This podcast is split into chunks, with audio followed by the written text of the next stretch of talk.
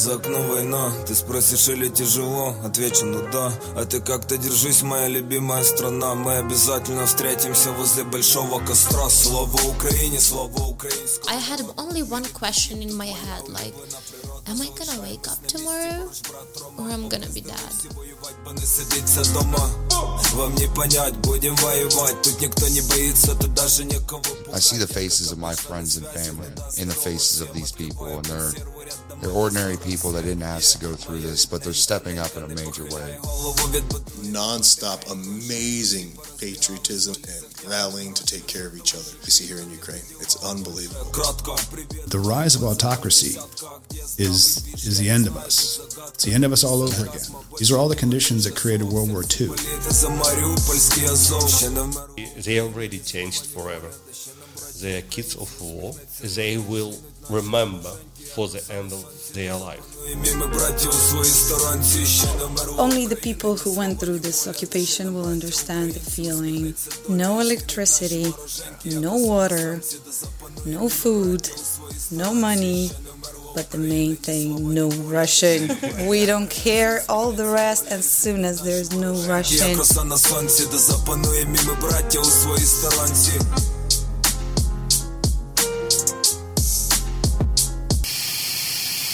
I'm really looking forward to everyone having the opportunity to hear this conversation. This is me sitting down with Brandon Mitchell.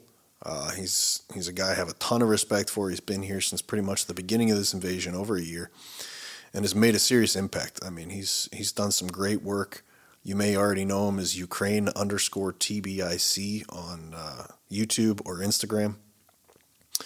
But this conversation is not a production by any means. Uh, this is two guys who were busy doing our work that we're doing at the front and took an afternoon break to sit in the front seats of my vehicle with a couple microphones in the cup holder uh, and just talk for better part of three hours almost. Uh, just about life here and, and, uh, and about his vision and about his story. So i highly highly recommend that you stick it out to the end.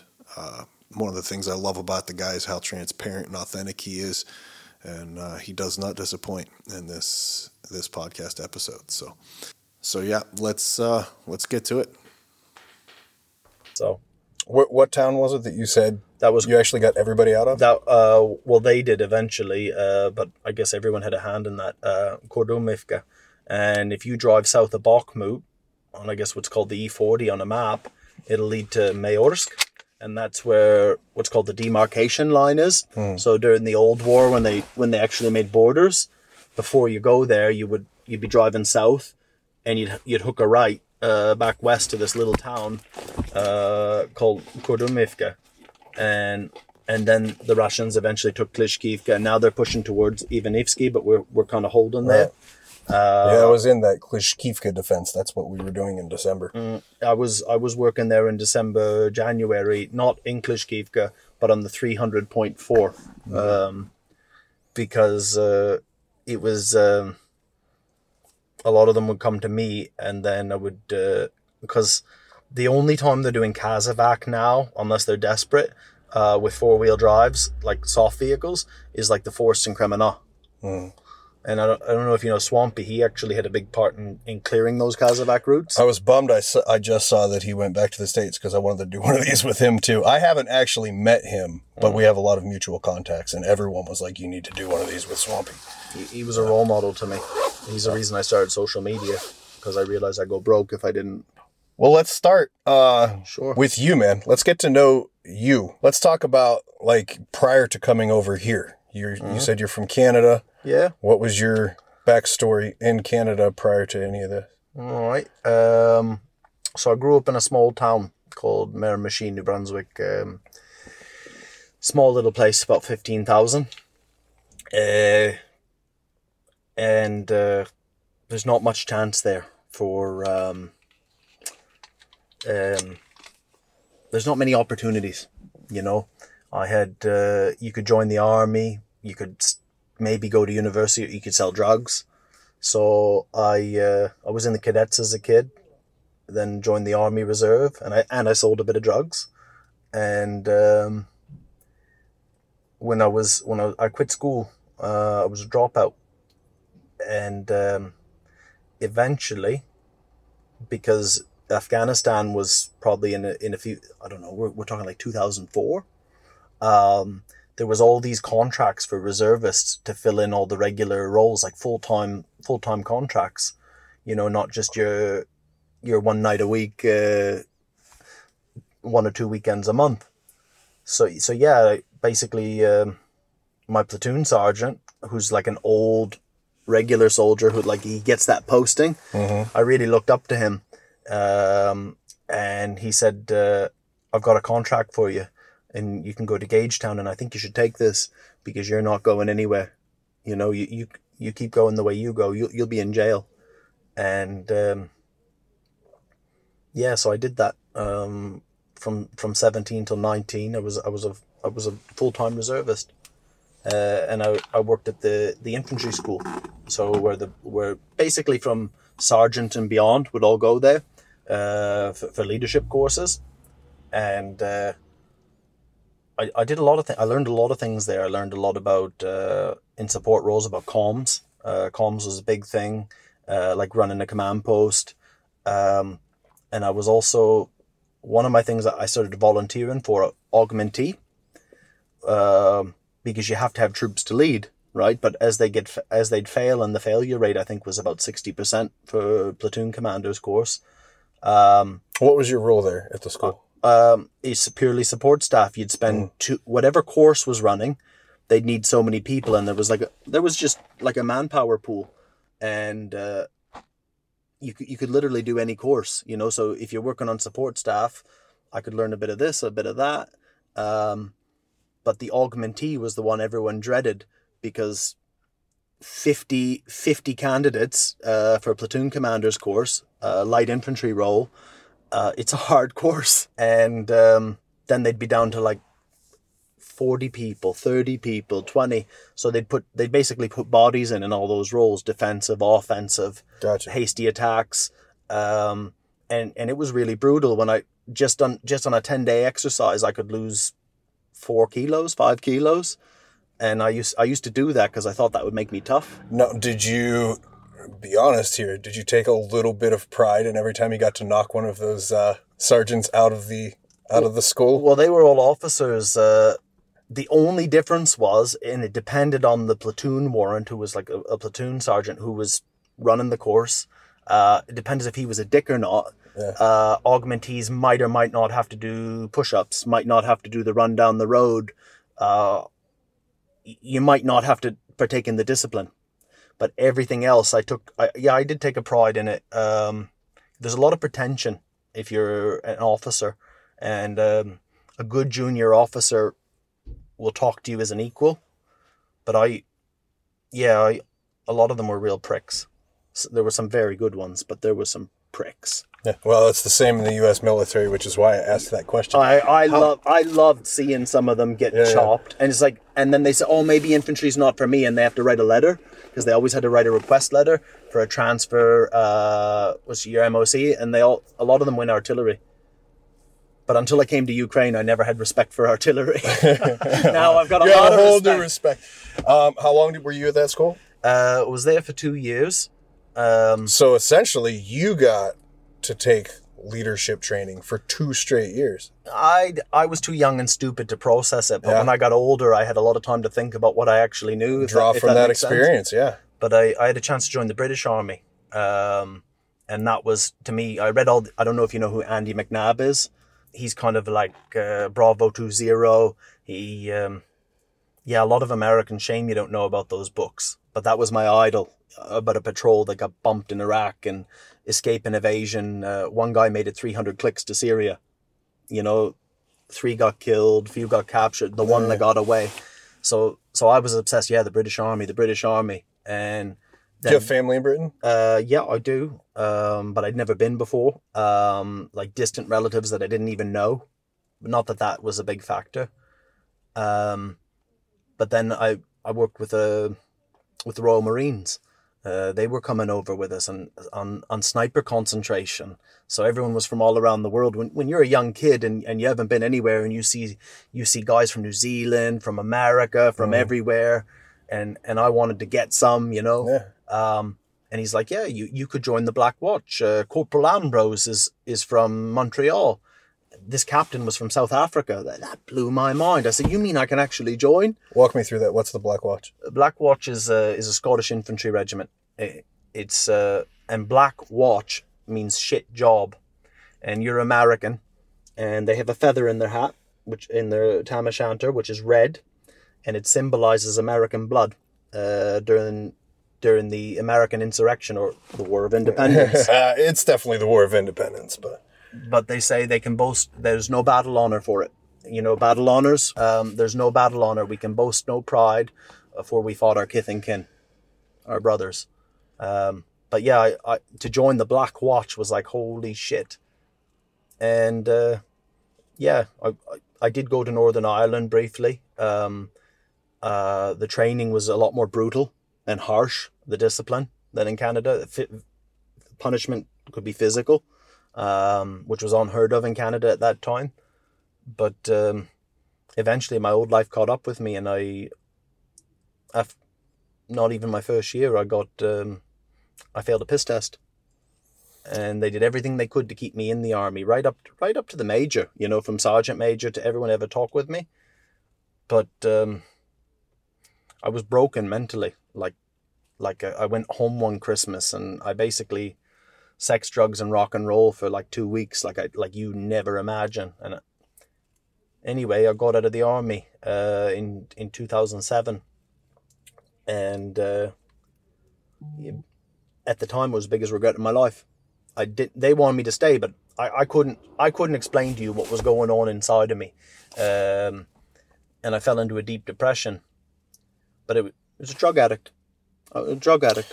That's all I was. And when you get to those high level commitments and those high speed units too, it has to be your unadulterated focus. Like you want nothing more in the world. As soon as there's anything that messes with, well, I don't know if I want this, it's almost over immediately. Yeah. I felt I let everyone down. Like I was so ashamed, but I couldn't pull myself out of that. Even though they said no, we want to, Mm-hmm. which they would they sling people out of the army for drugs all the time. Yeah. I don't brag up my stuff, but they must have seen something in me. Right. All right. So you go back to you go back to Canada. That was my army. No, I didn't. Hell Oh, with that. I never went home. I stayed in the UK. I learned. um I got a job where, in America, they called them pitchmen. Like Billy Mays was a famous one. Mm-hmm. You know the ShamWow. Remember that? So I learned to be a demonstrator. Work for cash, a lot of cash, big crowds, and Oh, you would have taken advantage of me. That was my thing when I first got back um, from Iraq. I drank a lot, Mhm. and I had. It's infamous with all my friends. It's a big joke. I had a serious problem with buying whatever the hell was being sold at 2 a.m. on the TV Yes. because I would be drunk. I had like six ShamWows, seven slap chops, five slim clips, Yes. like you name it. I had all those things. a lot of the products are actually good shit. Yeah, But um, the people who do that kind of work, they're hardworking, they're ambitious. Most of them are quite honest, but they like to work hard and they like to party hard. And in at the London Ideal Home Show, which was a month long, every night they'd be down at the pub, and they just made five hundred pounds. You know, like six, seven hundred dollars, and a lot of them had cash in their pocket. And there was people from America, like Matt, Matt, Matt the Marine. He he was actually in Mogadishu when like Black Hawk Down went down, and he's a pitchman. yeah. Um, So, what kind of clients were you working for? Like, what what sort of stuff were you selling? everything uh, mops uh the sh- the ShamWow the chamois as we call it um it dices it it slices. So you were the British ShamWow guy. Mm, one of them. We'll um, go ahead and let you have the title. You're the British ShamWow guy. That's mm, awesome. there's some masters in that in that craft but they travel from all over the world. So here's a job where i can make cash. I can go to australia. I can go to canada. I can go work a state fair. I i did my job six months in south africa you know just because people knew each other and i could do that. And um but it always it always ended up back in england. And um yeah I, I had a little crash in australia when i was when i was 25 um and uh, i went bankrupt and i had trouble with drugs and alcohol. And then i found a 12-step program. Y- you know about 12-step Oh, programs yeah? And um i just said you know there's got i didn't want to live but i was like if i, if I am going to live there's got to be more to life than this. Where are we in the timeline? uh, we're Around at, when is we're this? at New Year's 2011 2012 in Australia, and um, and I went into those rooms and I went to the meetings and uh, and someone said come to a meeting tonight. Went to a lunch meeting. I went to one tonight. I, I didn't have a job anymore. I lost everything. I, I had about six grand left that wasn't mine. Long story. Um, but I, I kept going to the meetings every day, every day, every day. Um, and I've done that now for um, 10 and a half years. I've been I've been clean and I- I've worked the 12 steps, uh, helped take people through them. I've, I've, worked them twice, done, done service. Um, so that's, I, I celebrated uh, 10 years clean in January and then the war started in, in February. So you came. When did you come over here? I came here March 16th. Okay. Um, Corona bankrupted my business. I, I built a good life, you know, when I got clean. Um, I had I had a good business in the shows. Um, met all kinds of new people because I was living a better life. You're talking still doing the pitch, yeah, still pitch doing. I went to university in between and stuff, and thought, oh, I'm going to go do this with my life. Uh, Life life ends up the way it does. But Corona bankrupted me, and I, I moved to Sweden with my girlfriend, uh, long distance. Started over again, had my first job in life. Um, you know, but then the war started um, after two years in Sweden, and I, was having, I was building up a nice life there, but just what I seen on the TV and stuff, this place got a hold of me. Did you have any personal connection to Ukraine prior? No, uh, I'm a boxing fanatic, so I know about the boxers. I, I had to think about it. I, I had like a two day fling with a Ukrainian girl once that I didn't even remember till about six months ago. Yeah. Uh, when I was 22. No, it's actually really funny you say that because I've always been like, I didn't know anyone from Ukraine prior to this. And then I had the same realization was actually there was that one girl like 18 Yeah. years ago Yeah, for like yeah, a couple weeks. But She could have been the from one that got away for all I know, you know? Well, now that I know what the Ukrainian people are like, I should have locked that down. Yeah. yeah. But yeah. Uh, Okay, so th- so February 24th of last year comes around. You're in Sweden. Are, you're still with this girlfriend? Mm-hmm. yeah. I assume. Uh, bit, bit messy, job. but you know, it is what it is. and then Zelensky asked for volunteers on day three, and I, I knew the answer. And um, how'd that conversation go with her?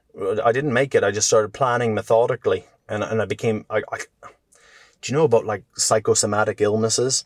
I got like uh, psychosomatically strong. I'm very fit. I was a stone worker in Sweden. Like to, to work with stone, you have to be strong. Right. And from going doing 30 pull ups, I don't know what happened within two days at the gym, I could do 50. Uh, I didn't sleep. And I thought, I'm going to go to Ukraine. I'm going to die, but it's the right thing. What was your intention? Join the army? Join the legion? I didn't know. Uh, I didn't know. Um, I uh, I just knew I had to get to Ukraine. I, I found somebody who knew somebody who was was here, uh, an ex Canadian soldier, like an old crusty guy pushing sixty, doing some sort of humanitarian stuff. He, he I think he'd done like before the war, the old war. He'd been doing things here. So someone's like, I don't know this guy, but I know someone who knows him, and I, I got his number, and um, I called the embassy. You couldn't call the embassy because they were swamped. Uh, all the Ukrainian websites, I think the hackers were attacking them. If, if I don't know if you remember this. Oh, yeah. I didn't even have social media, so I and, and I hated social media. I said, "Someone, can you go on their Facebook and write a message for me?" Like I, I categorically didn't want social media, and uh, someone calls me up and he says, "Yeah, there's this thing called Signal. You need to download it." I was like, "Okay, what's that?" It's like, it's like WhatsApp, and we're going to put you in a group chat uh, with all these Swedes, and I'm I'm talking to people on there, and and then um, and then all of a sudden, like someone's like, "Oh, when are you gonna go?" "Oh, I'm gonna go in March. I'm I'm gonna go in May. I'm gonna go in April. I'll go in June." They're never gonna go. But there was one guy. He he did an anonymous interview on the national news in Sweden, and he kind of had like a mullet, and uh, he was an ex cop. He quit the police force uh, to come, and he, he did an anonymous interview but I got chatting with him on that group chat and Signal. Um, I've, I've chatted to a lot of people in Ukraine that I don't know on Signal. Um, and we got talking on a video call, and I just looked at the hair and I said, You're that guy, aren't you? And he says, They're not going, none of them. He says, Yeah, I'm going. I said, You're going. And I said, Well, let me confirm a few things in the next couple of days because I, I, I don't want to ever make a promise or let you down. And uh, I did what I had to do.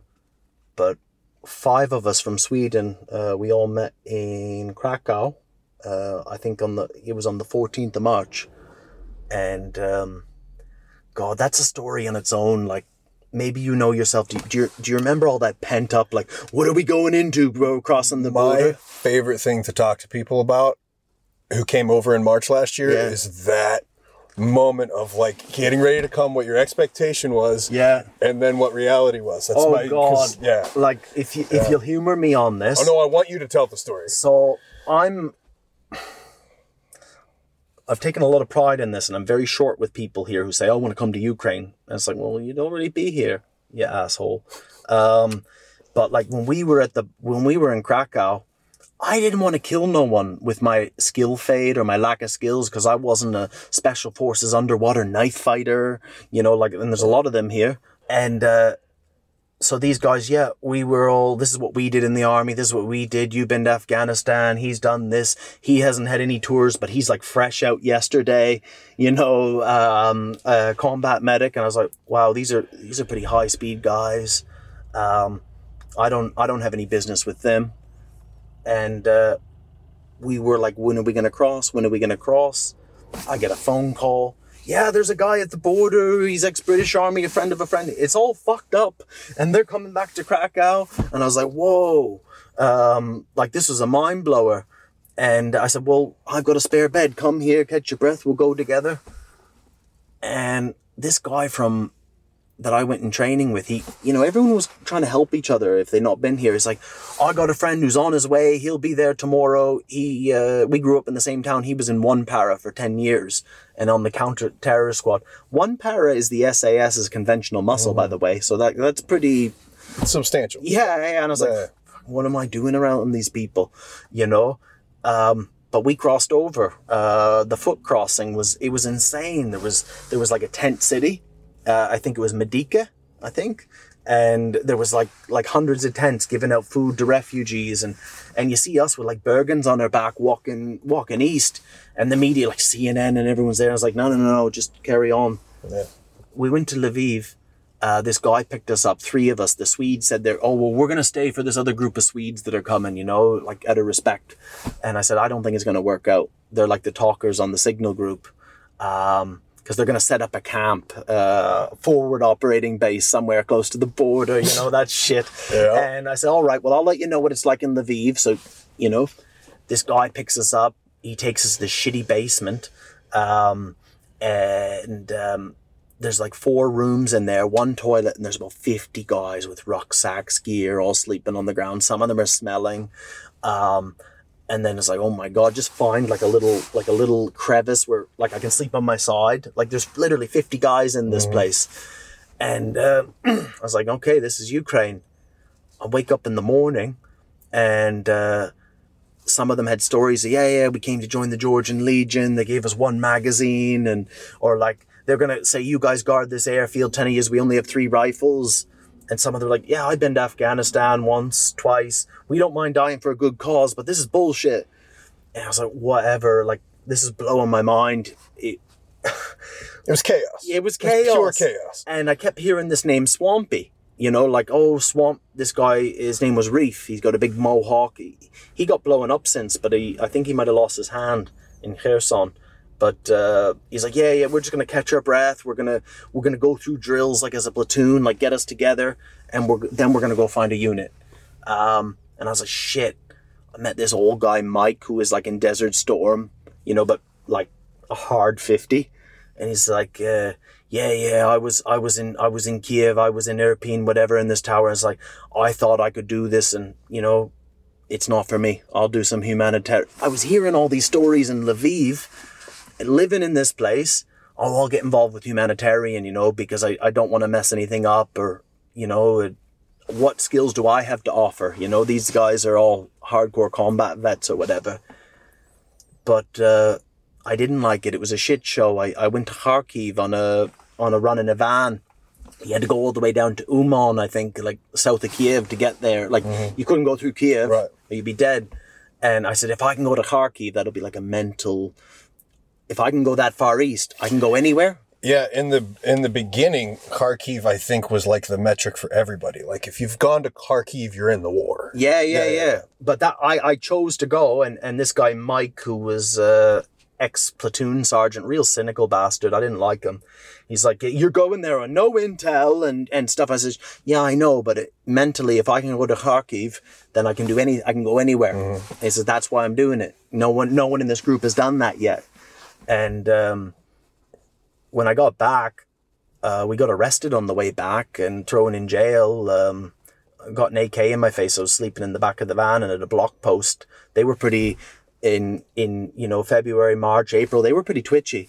Um, and they pulled us out and they racked their bolts. And I was like, we got thrown in jail and they searched all our phones, everything. Um, because I didn't have social media, the only thing I had on my phone was uh, Tinder.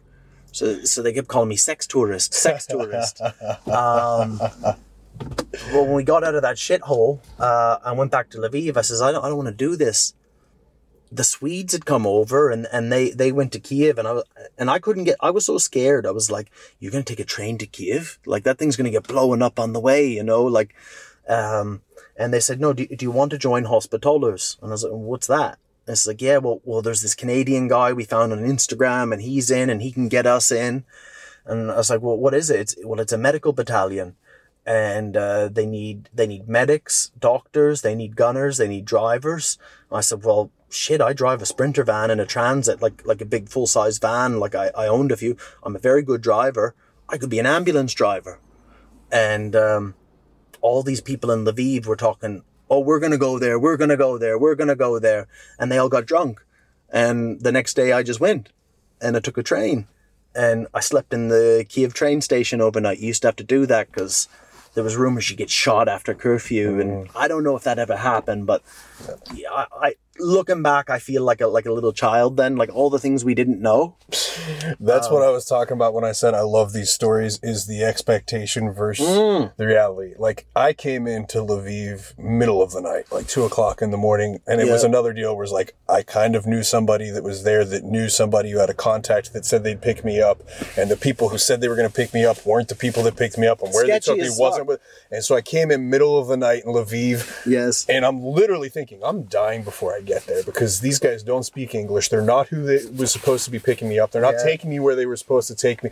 And I'm like looking for barrels hanging out of windows. I'm looking for all of it. Like, this is it. I'm in the war. You're There's like, a, FSB border, you're like a everywhere. border collie. Yeah, yeah.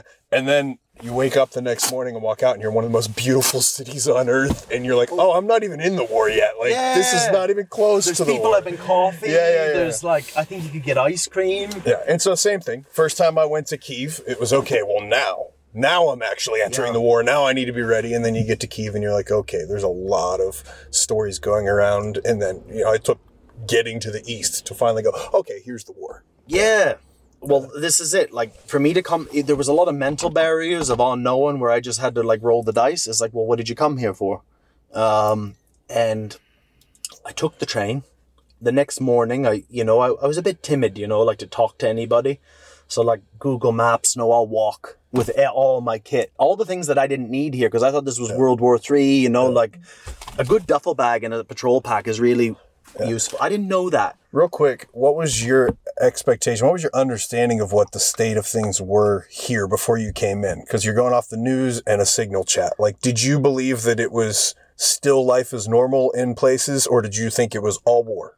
So we both had the same expectation. Coming We're all in. gonna die. Yeah, yeah. We're all gonna die. I assumed all women and children were gone, Yeah. and it was just a bunch of men fighting everywhere inside of Ukraine, which anyone that has spent some time here now, just you laugh at yourself thinking Yeah. about those days when you had that picture in your This head. is a big country, like geographically, size wise. Like this is the biggest country in Europe next to Russia.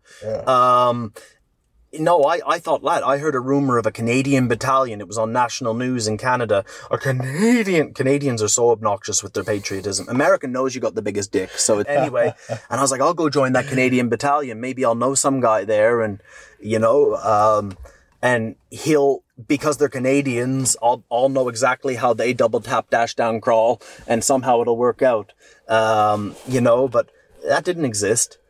I, I came, I met up with the Swedish boys in the morning with Oleg, who was the driver. They they'd already they'd already been to Bucha or Irpin. They they were hot rotations then, where you because you didn't have far to go. They'd go for two to eight days till your supplies ran out, and then you have to like hose out the ambulance and get what you can. So they'd already seen combat. You know what I mean? They they'd seen the ground. I didn't know what that was. Uh, I seen things burning on the train on the way. And this was an all volunteer unit. This was not part of ZSU, right? No, uh, Hospitalieri's been around since 2014. They're part of UDA, which is the volunteer army. Okay. And Uh, they were running into Bucha and Irpin and pulling out civilian casevacs No. or any casevacs? No, uh, the mandate is military medical. It always has been. That's all it is. And it's like, what did you guys see? You know what I mean? Like, Oleg said to me, um, "What are you here for?" I was like, "I'm here to be a driver." And he's like, "No, we don't need any drivers today. We need gunners." And I was like, "Well, I really want to join this. Okay, I'm a gunner." And uh, there was a lot of waiting around. We were living in this church and the Ukrainians didn't really talk to the foreigners. There was a couple foreigners there. I don't want to say I was sizing them up because I'm I feel I'm old enough and I'm beyond that with ego. Like I'm not looking at who's this guy, but I just wanted to hear what I knew to be true or what I knew to be bullshit and just check mark it. And um and some of the Ukrainians spoke English. Uh, a lot of them did. A lot of them didn't. And I just kind of yeah, I had to be prepared, prepared to, I knew I had to be prepared to wait, wait, sit around and wait while you hear bombs go off. And, and I, I didn't know what to do. Like there was a couple days literally just waiting in this church, going down for a meal, trying to stay out of the way, but trying to meet people. Somebody gave me a suchka, the, the small AK, mm-hmm. and I thought, well, this would be a good idea. It's the first thing I can practice on. And I was like, ooh, it's a bit tricky putting this magazine in. Do you know what I mean? It's oh, because Oh, yeah, there's a pivot yep, action to it. yep. It would have been easier if I'd never touched a rifle in my life. Mm-hmm. You know what I mean? To And- relearn is yeah, yeah, yeah, yeah, yeah. Like just to get that pivot movement to. So I, I just practiced like action on drills in a room uh, with no rounds in it. And then all of a sudden, like little things happen. I hadn't thought about the army in years. So how do I debomb a mag? Well, you take a round and you go, and I was like, oh yeah, I know that. I don't know. I don't know if that makes sense to you, but I hadn't thought about anything green in Yeah. 12 years. So eventually they're like, yeah, what you, we had these interviews. Uh, there was an American Special Forces guy. There was a British guy who was in the Dragoons. I don't know what their role was, but they were some sort of special. Everybody was special. And then there was a Ukrainian girl in our battalion who was a lawyer, I think about two weeks before. She's there with a laptop. They, they wanted to vet the foreigners. And the first guy that went before me was Captain America. Of course. Yeah, he walked into my room. He was my roommate, and he's like, "Hey, how are you? I'm I'm so and so from Utah. I'm not gonna say his name." Um, and the next thing he asked me, "Do you know where someone can get a reach around here in Kiev?" I'm like, uh, "Are you for real?" You know, like he would have been 24, beautiful muscles on him. You know, Yeah. like beautiful definition. Um, but yeah, his interview was before mine, or no, mine was mine was before his. It doesn't matter, but. Um, I wanted to hear like a fly on the wall what he was saying. And uh, so they're like, uh, what did you do before the war? I was in 5th Group Special Forces. We trained with 10 Mountain Division, been to Iraq, Syria, Afghanistan. I'm trained on the GR 3, 4, 5, 6, 7, 8. And I did the, and they're like, I've already know- killed Putin three times. yeah, yeah, yeah. And uh, they're like, okay, well, we don't have a role for you right now, but if you want to help the pharmacology, there's a lot of boxes to sort and stuff. I had mine. And the whole thing I promised here that I would do, I would never tell a lie. I, I would never tell a lie. Like if, if anybody asked me anything, I would I put my hands up, you know? If someone wants to know the size of my penis, I will tell them that it be We don't need to know. yeah, yeah, yeah, It's quite large. No. they said, "What did you do before the war?" It's like I built kitchens for IKEA, and and the two of them look at each other, and they're like, "Right? Any military experience?" I said, "Yeah. Uh, I was in the Canadian Army, and I was in the Black Watch uh, years ago. No combat tours." And the British guy says, "Black Watch is a very good regiment." And then I started saying, "Yes, it is." You know, um, I have always undersold, and I was briefly in Northern Ireland, and the Americans like Northern Ireland, what's that? And I was like, it's like Bosnia 2000, real calm. And he's like, yeah. So he'll know how to spot a dicker, like uh, when you're doing convoys.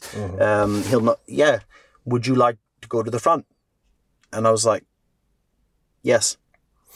Well, what this war needed in the beginning was more people vetting that way because a lot of the problems I've seen, which again we talked earlier before this, that have kind of resolved themselves over time because it's now been a year into this and most of the Yahoos have gone home. But a mm. big problem was all the people coming over claiming to be Jason Bourne and being taken at face value. So it's awesome that there was somebody who was doing the proper vetting process, which is look at the dude's in char- uh, character and integrity. Like, is this somebody that we know is going to just do his job to the best of his ability, or is he going to try and bullshit his way through this? So that's awesome that you came across somebody with that vetting system in the beginning because it was rare. I told them. I said, uh, "Can I can I be honest with you on a personal level?" They didn't ask. I said, "I screwed up my army career on drugs. Um, I've been clean for 10 and a half years, and uh, you know I, I've lived a real good life. Um, and I got everything to live for. I wanted to put that out there because I seen some of these guys, Yeah. and I said, eh, I don't know if I should tell you this, but my biggest fear is I don't want to let anybody down here. And they're like, "Welcome aboard." Oh yeah, that's Welcome that's aboard. a perfect interviewee.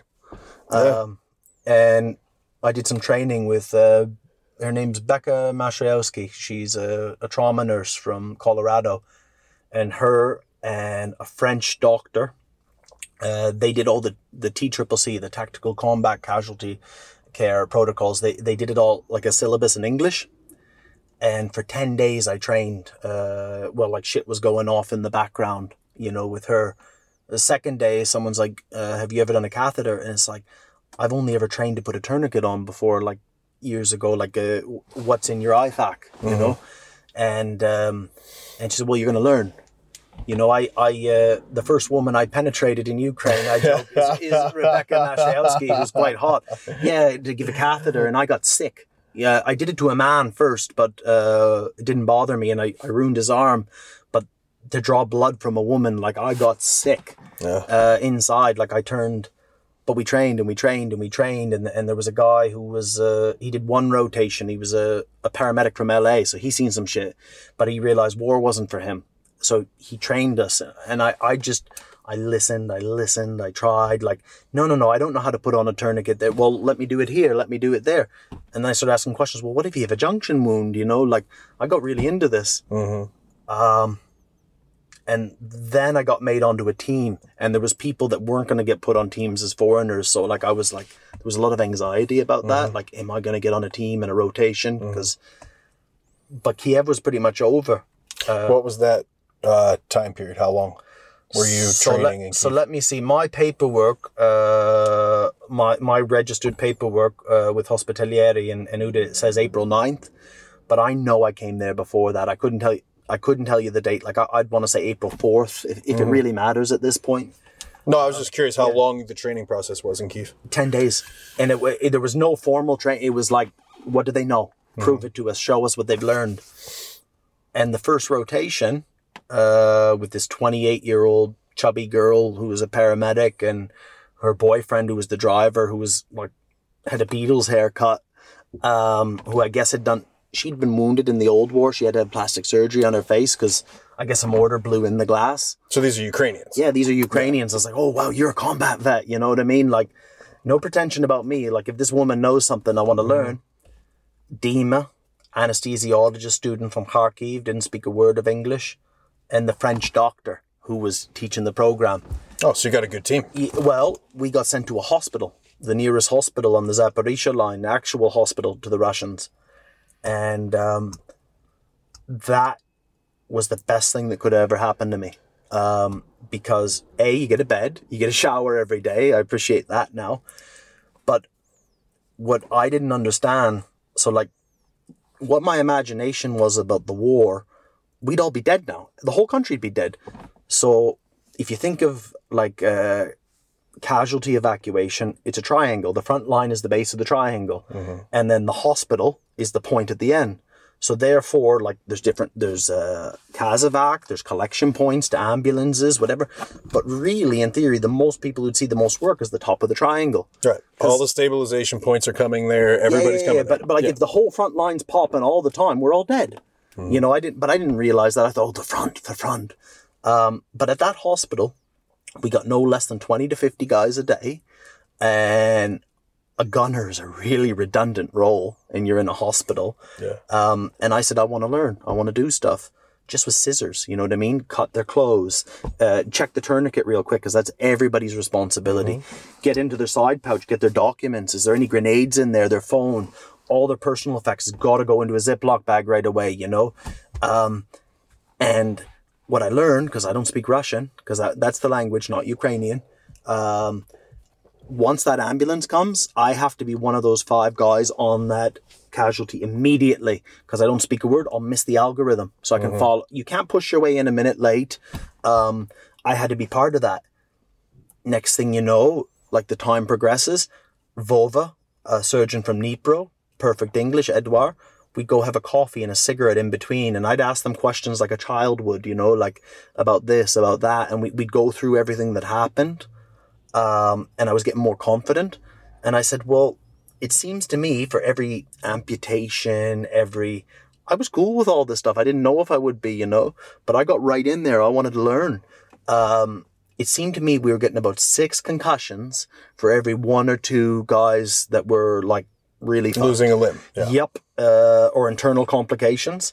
So I said, well, I know the drugs now, you know, dexamethasone, dexketoprofen, uh, ondansetron. Why don't I pre-mix them? You know what I mean? If I know how many people we're going to get when we get a phone call, why don't I just draw up the syringes? And that sounds like, that doesn't sound like much, but I was really proud. It's like, I can do this for these nurses and stuff, and they're Making it me. more efficient. And I Yeah. can just be like the guy in the room. I can be like Mills Lane, like the referee that you don't even know is in the ring. But Mm-hmm. if that, and um, next thing you know, I'm I'm administering them. Well, holy shit! If we got six guys here, um, I was a bit slow. That could take me like forty minutes, you know, like at, at first. But I wasn't blowing the veins, you know. I was doing everything right, and I was like, I just took forty minutes work off of somebody qualified it even came to a point where I was holding the hemostats. Well, a surgeon was working with a scalpel, and Igor uh, doesn't doesn't speak English, but I knew what he was going for, and uh, I was doing shit like that, and I was like, "Wow, this is really really cool." You know what I mean? Like, and and this is like. I was really proud of myself, and this this had nothing to do with any ideas I had about a gun and you know get some, you know. Um, I think one of the most fascinating things that I learned through this was being humbled and realizing that anyone who has a desire, a sincere desire to help, yes, is capable of amazing things. like when we first came over, I I'm I'm not saying I had an ego or a god complex, but I had in my head that the only people that were going to be here were going to be combat veterans. I'm like, there's not going to be anyone else that's going to come to a war zone to do this. And then I meet these amazing people who had no idea how to do any of the things they're doing but just wanted to help so bad they learned and are probably doing it more efficiently than a lot of guys I know that that have experience doing it and are willing to put themselves into serious harm's way to do it and just amazing people to where it was a reality check for me like literally a desire and a heart and a passion to do something which is a lesson that the Kremlin's learning right now about Yeah. Ukrainians will overcome like it's amazing what you can do if you just have a sincere authentic passion and desire to do it it's talking my uh, language. yeah The French doctor left us, and uh, we're we're gonna go down to the front. You know, the four of us, and I was like, "Well, what's that going to be like?" You know, what I mean, are we going to be in a trench? Are we going to be living in? We're in a house. you know that uh, put a cam net up. The ambulance is parked there, and you can hear it in the background. Like the, I think they're 152s or 155s. Um, and guy was telling me, "Oh, that was about a kilometer away. That was a whatever," and I'm feeling it rumble, and I was like, "That's a kilometer away." You know, it feels like, and but here's to my surprise, nothing's happening. Like, why are we not out going getting people? And uh, it took me a long time to learn. Uh, the line ain't popping. Like my friend Rebecca, her crew, uh, there was an Israeli guy with a tank. There was a so she's a trauma nurse. There was a, a neurosurgeon student on her crew. Real mix. They were getting like five casualties a day, like doing evacs. That's good work. You know, that's good work. There's other ambulances, and I was This is like, like April, May. this is April. Uh, this is the end of April. That's the end of April, May. Zaporizhia front was pretty hot back then. Yeah. Till about sometime in June, it calmed down. I think that was the hottest point on the front at that time. But I was like, when are we going to get ours? Do you know what I mean? And it's like, why can't we go help them? But that's not the way it works. Everyone's got their point. But little by little, um, we get no work. So I got like half a 3G signal. So I'm trying to watch YouTube, like prep medic videos and shit like this. And, and by then I started an Instagram because I realized I'm going to run out of money after I bought my thousand dollar armor plates. I was like, shit, I'm going to run out of money and have to go home. So I'm, I'm trying to film cats and dogs like during the explosions because I noticed that people will pay attention to cats and dogs. People were messaging me, telling me how great of a guy I was, and, and I ain't done nothing yet because I. But the, the truth is, um, couple couple miles down the road, uh, there was like, I don't, I can't say if this is true or not, but some of them were like the remnants of Azov, um, and those boys were coming up through the Zaporizhia front from Mariupol, and my commander, she was a horrible woman. Like when we were in the hospital, I couldn't go to the supermarket five minutes away because I, it's so dangerous for me as a foreigner. I'm a 35 year old man. Um, but she had the sense there was, there was a boy from Finland. I want to tell this story. And it was the first time I seen and I knew it, what it was. You know, that thousand yard stare. And, uh, but I knew what I was looking at. Um, and she said, if you want to stay and talk with him and chill out with him, and this is a cool place because there was people that weren't her, and some of them spoke English, and there was like a shitload of javelins in the building. They had MREs, they had Canadian American ones, and and she said, you just want to chill out with him for a couple hours, you know, a quiet day. And I just talked to him, talked about normal stuff. He told me a bit about Mariupol. Uh, he came here with four guys from Finland. He's the only one alive. Um, and he said, I'm going home. And he told his commander, he says, Can I I can't can I go home? The commander saying, This isn't your country, you've done more than enough. And uh and he he had already contacted a psychologist or psychiatrist in his own country. Smart. Yeah, yeah, So yeah. So many people don't take care of 20 themselves Even with that. twenty years ago, they wouldn't do that. Yeah. And I just I just stood with him, and I felt like I am a fraction of the man you are, because I I felt like I hadn't done anything yet. Um, but I'll never forget that guy. You know, Yeah. I, I will never forget. I will because I was still in imagination mode. I hadn't been shot at yet. I hadn't been in hospital yet. These things were all to come for me. Mm-hmm. You know, like um, And I'll take a moment there too to bring up that is one of the other things that has blown me away is how well the Ukrainian command, all of the ZSU, does take care of their people. Like you're talking about the you've done enough. You've done an amazing job. I see you need help. Thank you for everything you've done. Go take care of yourself. Like we were this blew my mind, especially if you come from the US military and I'm not shitting on the United States, but if it ain't you bleeding, won't- it ain't broken. But you won't see this experience in the United States. We were working with a unit in the Bakhmut area months ago before Bakhmut was cool. Yeah. and uh, I know all about that. and uh, the unit we were working with, we had a really bad night. It was the night they took Klishchiivka and lost a significant number of people, really Yep. good people. And the command for the AO came down and said, "We're going to bring in someone to replace you guys." Yeah. what's left and pull you back to and I won't say the town but you'll you know it it's close by town Yeah. give you apartments where there's electricity and running water and we are bringing your wives or best friends or whoever you say you need to stay with you in this town for as long as you need to get your heads on right and get better and then we'll take you where you need to go. And that blew my mind. Like first off that's a dynamic of this war that I don't know is good. I struggle with it. I'm used to if you deploy, you flip a switch and you go into everything sucks and you're on a mission and you don't think about anything else in the world until you come back and flip the switch. Here you can be getting shot at in the morning and drinking coffee in a nice place in Kharkiv that evening or seeing your wife in this situation. And I don't know if I think that's necessarily a good thing because you don't usually deal with your demons until you have the time and space to process. So doing that process and then going back to war, it's debatable. I'm not saying it's bad. I'm not saying it's good, but it is amazing that the ZSU operates that way, that they think about their guys. Like what military, can you imagine the Russian military doing that? Like, oh, you had a lot of losses in your unit. We're going to take care of you now. That doesn't happen. Well, that's So, not that's am- not always amazing. the case. Uh, but I've heard many times that. Uh, But when I say that's not only the case or your case, I don't know what those colonels and generals have of resources either to deal with. Mm-hmm. Yeah. So the fact that that they had that, thank God too, to give. Um, But you just made me think of that when you were It's- it's talking about his It's so response to that, guys. You won't see that in a lot of militaries where No. I don't give a shit. You have a contract, to get back to work, is what you're usually going to hear. Yeah, yeah, and I've I've I've seen a lot of things here like that, like you said, uh, where we're sit- I was here yesterday, uh, right where we are now, and uh, I was in the cauldron in Avdiivka the same day. You know what I mean? Mind you, not a shot fired uh, yes yesterday. Uh, that was a good day, but it's not always like that. And uh, if if I'm honest with you, when it's quiet, that's when I'm. Oh yeah. Oh, yeah. Um, but but then I was here. I was here eating a burger uh, later in, in the same day. Um, It's a very strange dynamic. well, it's all my concepts of what I thought I knew, but I, I, I came here and really tried to turn that off. Um, to be on that position, well, I had my first guy die on me. Uh, that um, that we all had a hand in that.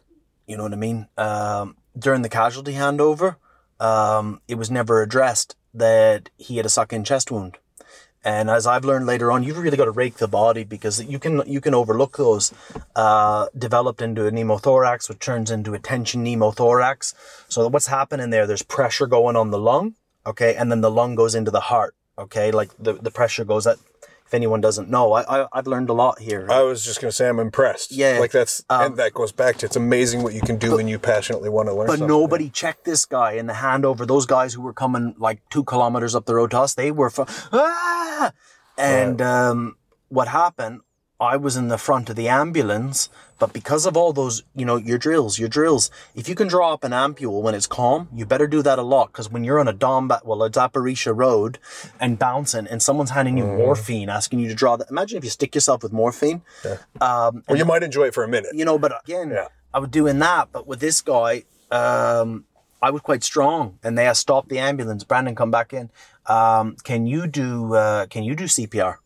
Now it's not like the movies. If you do CPR on a guy before he gets to the hospital, he's dead.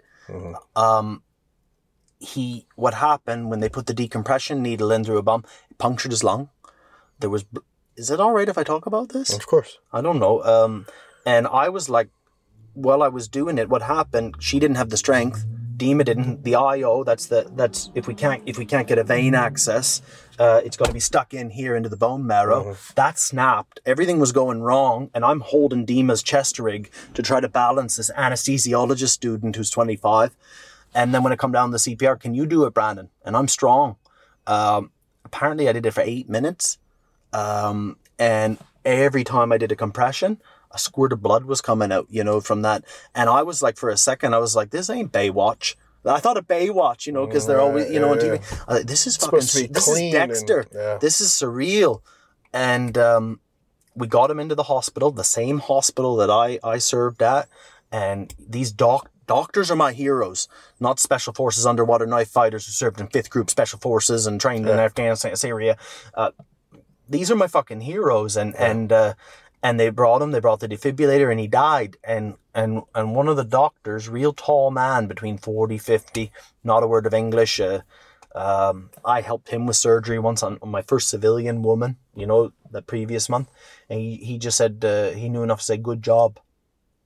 And I, I he died but i was kind of proud like that he said good job and Yeah, you need to hear that. and then we're washing out the ambulance and buckets of blood and then we're singing a song staying alive staying alive five minutes later we're joking and uh, everyone gets real quiet on the run back down to position but i'm, I'm still chatty but then i was i was like well, maybe i should shut the fuck up.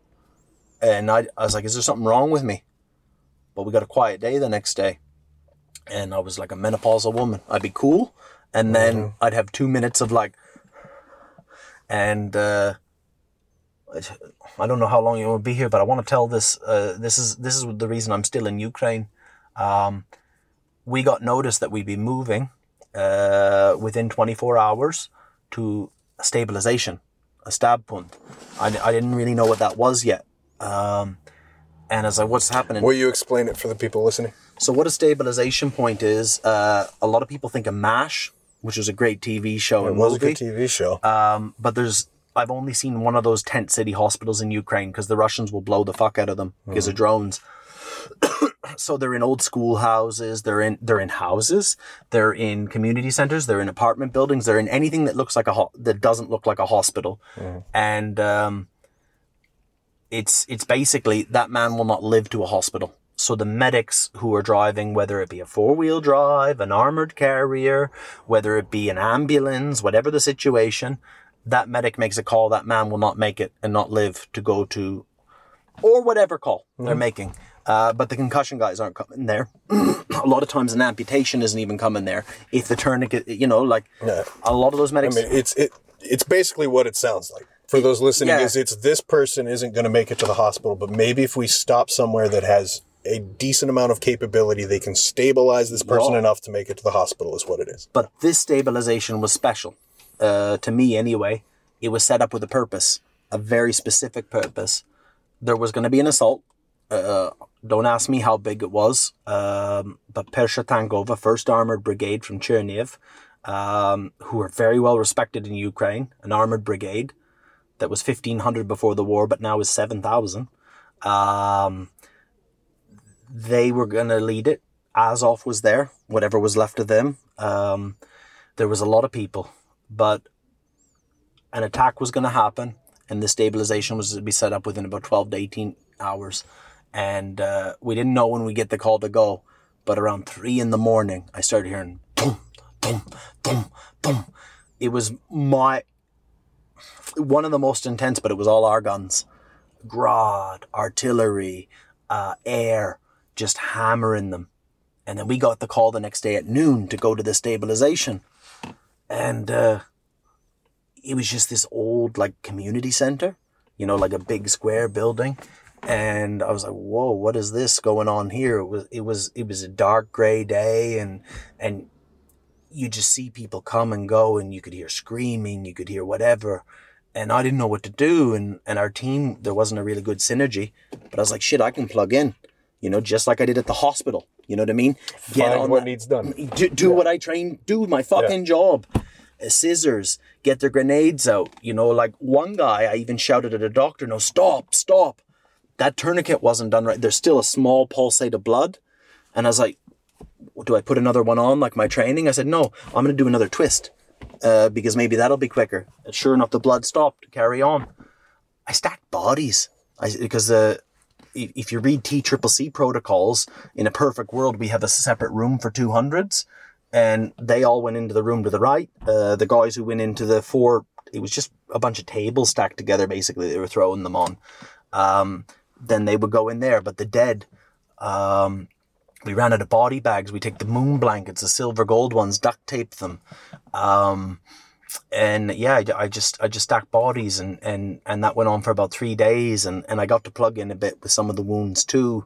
Um, and the commander, the medical commander, um, I've always been I always search for father figures even at my age. Igor Petrovich was a career army surgeon. Uh, find you don't find that in Ukraine. His whole career was army medical, and he was a commander, a medical commander on United Nations missions, Yemen, Lebanon. Oh shit! Spoke perfect English, and a lot of Ukrainians gave us the cold shoulder when we first came here. A lot of us, some of us deserved it. Some of it is what it is. But he, as busy as it was, and he, I was the first foreigner they'd ever seen. Um, he came out of his way, like when we had a second. Where are you from? What? Are you? And he and he gave me a hug. Thank you so much for coming here. And um, yeah, I, I, I, I seen their generator. They had this little like tugboat, old fifty year old three and a half kilowatt diesel generator. Like you could see the conveyor belt going on it. Oh, Jesus. Dum, dum, dum. The lights would go. They're working under. You know, we. I think our biggest day we had 70 300s and about 20 of the 200s. I don't know if you want to count that, the dead stacking. That was the busiest day of the three days for us.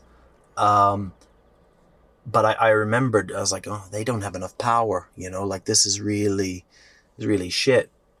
I kept his details. Um, but I, I'd done about 10 weeks of hospital and war without even firing a gun. And uh, I felt pretty good about that. We came back to Kiev. Uh, I, I'd been fundraising on Instagram. I raised enough money to buy a, a vehicle. It all started just looking for helmets. But one YouTuber shouted me on Instagram and gave me two thousand dollars, and I was like, whoa.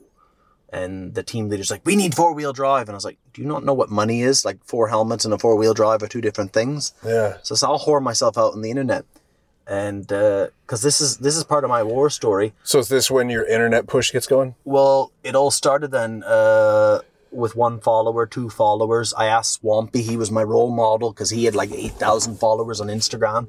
I said, could you shout me? You know, like an, an Instagram story. I, I never even had Instagram before. And um, I would send every person a one minute voice message and I'd look at their profile. I'd say their name. Hi, so and so. Oh wow! So Yeah, you yeah, put yeah. work into this. Well, what else are you going to do? You're sitting on a position doing nothing.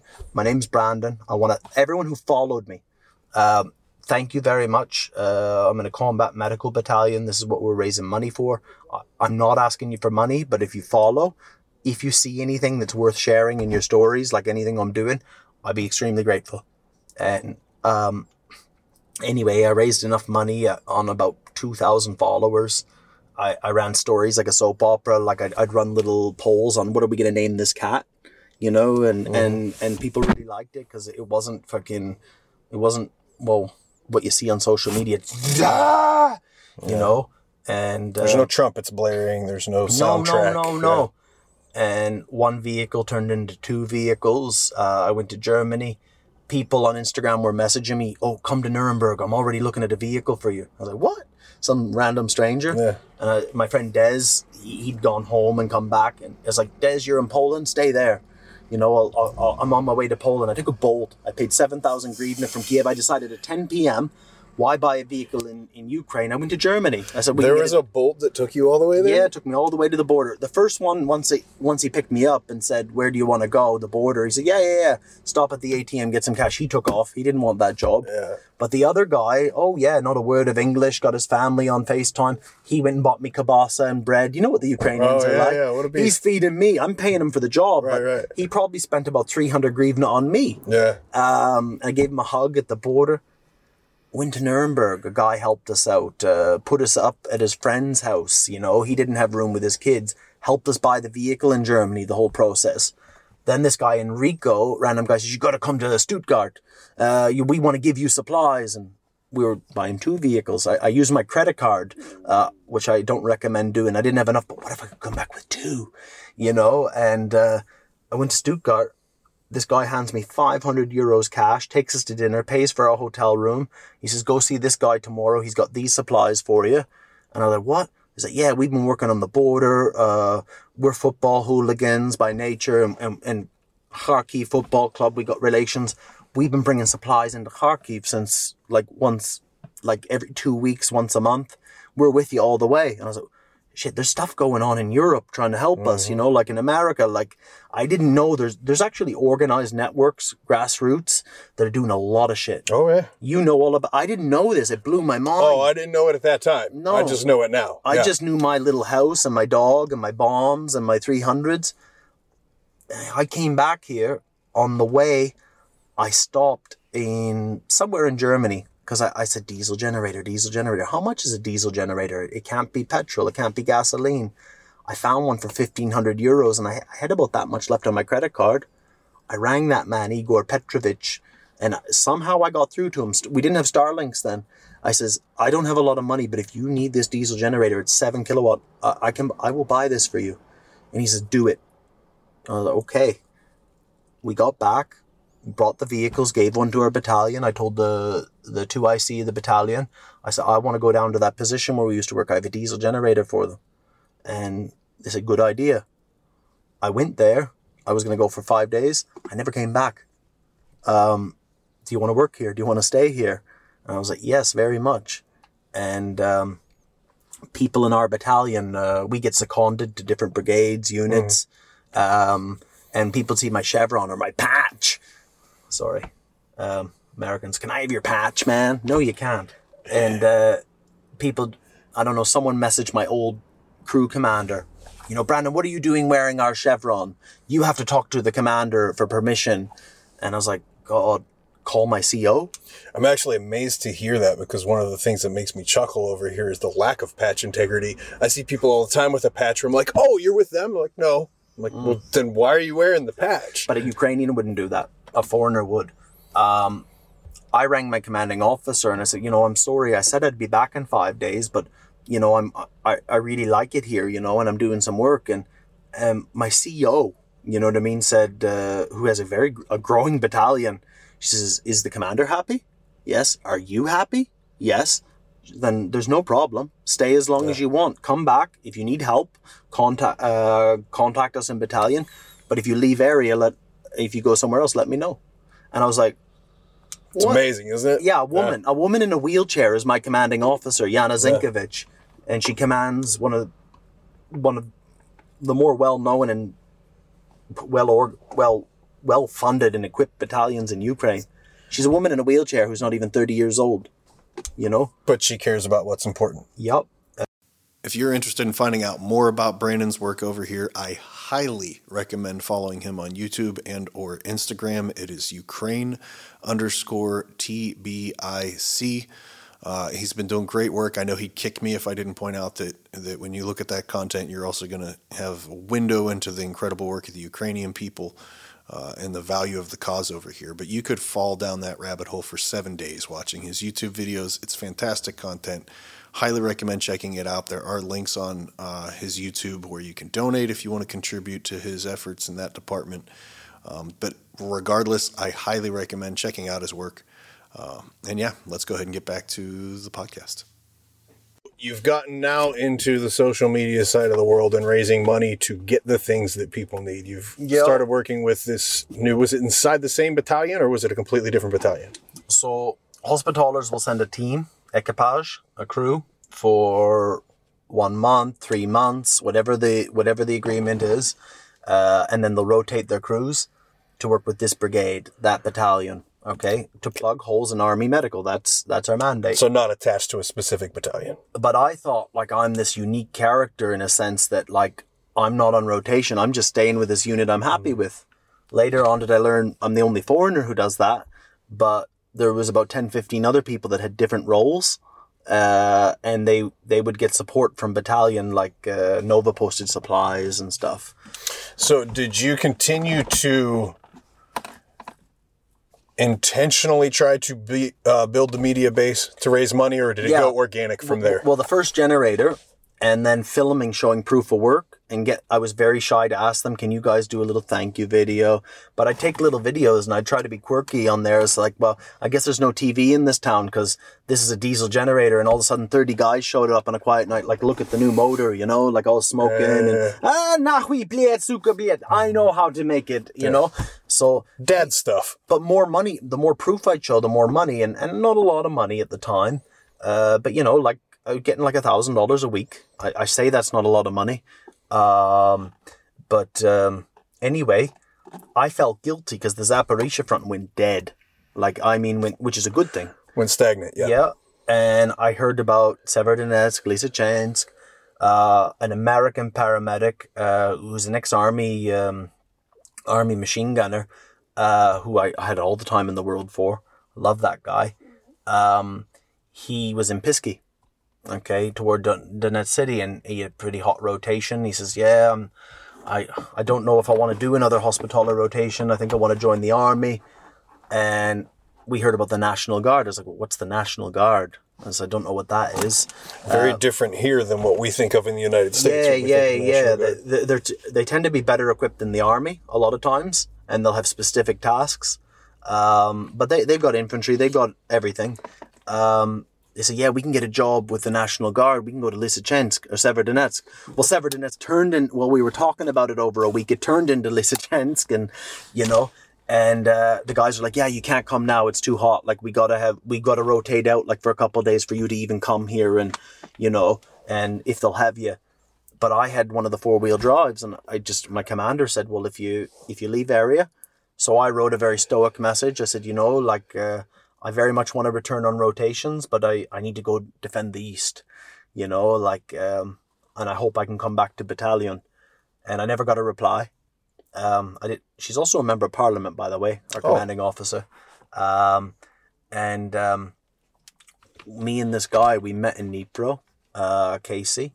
Um, and we went to Kramatorsk to stay with the National Guard. But by that time, we pulled out of Lysychansk and it was so dead. There wasn't even like an artillery round for days going anywhere. We went to Kramatorsk, live in a basement with them. These guys are tired. You know, like 10 guys in a basement. They're happy. We're ready to go to war and do, you know, like help. These guys are like, yeah, I just want to sleep. I want to play on my phone. I want to, you know, I just want to like nice, beautiful days. They just want to stay down in a dank basement and just lie there. And um, I got that. But it's like, what are we going to do? You know what I mean? What are we going to do? You guys are rotating out, but we're ready to go in. Yeah, yeah, yeah. And um, Casey, the waiting, the waiting, the waiting was almost two weeks of doing nothing, like going swimming in the lake. It's like, shit, like I've got to do something here. Um, and then I got an idea. Well, I got to keep fundraising more of these diesel generators, you know, like because winter's coming. And I, I played with the social media. I watched videos. How do you make your social media better? And um, I said, oh, if I can get 10 for winter, that'll be something. And uh, I say I'm not one of those arrogant NATO guys, but this guy Dimitri shows up in a Jimny, you know, short wheelbase Jeep. They're pretty cool. Yeah, like yeah, a yeah. 1.3 liter that can Yeah, do like a donut. And Turn on a dime. yeah, and he's a bit chubby. He's got like hair all over the place, and he's got two cats crawling over him and a shotgun. And me and Casey are kind of looking at him as like, "What the fuck is this?" Do you know what I mean? And and uh, okay, let's get to know Dimitri. He's an IT nerd. He he he got he was a he's a volunteer. I was like, "What's a volunteer? What's a volunteer?" And he's like, "Yeah, I rent this apartment in Kramatorsk. I'm an IT worker. I do that at night." and then I go deliver packages for the army. I go pick up stuff for them, and and it's like, so you go to Nova Post, you get their package, you bring it to this town, that village, even to Second Line, you know, and he's doing this stuff, and I was like, well, that's, you know, I see what you're doing there, you know, that's that's pretty cool. I never would have thought of that. And um, he said, yeah, yeah, I, I, I was a volunteer in Kiev, uh, and and we went with like a civilian group that were armed to like it never kicked off because the Russians never made it that far, but they were all in the forest waiting, you know? And he said, Yeah, I, I just came out here to help. And uh, I was like, Cool. And So up to that point, you didn't realize that there were a number of people who were just doing Civilians. freelance shit. didn't realize any of this shit. Um, and then one day, oh yeah, Don, because it's Donbass, it's an old war. They have a culture. Like when you say the word volunteer to the army, it's not like it doesn't even mean the same thing as it does in English. Like they're respected people, like for the most part, especially the Ukrainian ones. There's there's very few foreigners here still to this day that work like a Donbass volunteer. And uh, they know like the local council, the police, the government. They know a lot of them just want to do their thing and they have friends in this brigade they want to help or that. Some of them are armed some of them aren't. Uh, some only work with civilians but, but a lot of them know each other they might not like each other but they'll help each other and they don't want to be part of an organization. They just want to be a man in a van and and Dimitri was one of them and he says we're going to go to Novolugansk tomorrow. Do you want to come? And uh, I was like what, what are we doing? We're, we're, we're going to go get uh, evacuate some civilians. I was like what you know what like what is this and um, i said okay that sounds like something and i looked at a map and i was like wow that's that's a pretty tight little pocket there southeast of bakhmut and it's, like if you look at a map it's like 500 meters by like 200 two kilometers that's ours and everything's russian It's a corridor at best. yeah, yeah, yeah. And it's like, we're going to go there. And, and I went there, and, and people are living with no power, no water, no anything. Like, and they're not the army. And uh, we got to Babushka's, and um, and it was pretty calm. And he said, "Do- Yeah, do you want to go do this tomorrow as well? And I was like, Well, I got nothing else to do. And Casey's like, I'm going to join the SSO. And I was like, Wow, cool. I wish I had the qualifications and the experience to do that. That that would be cool. And I said, No, I better stay here because I don't want to. You know, I don't. I don't have the experience to be doing any of that stuff. And uh, the moment Casey left, I started doing this with Dimitri, and all of a sudden we started getting mortared. You know what I mean? You start taking this long corridor, and there's like machine gun. Is that coming at us or not?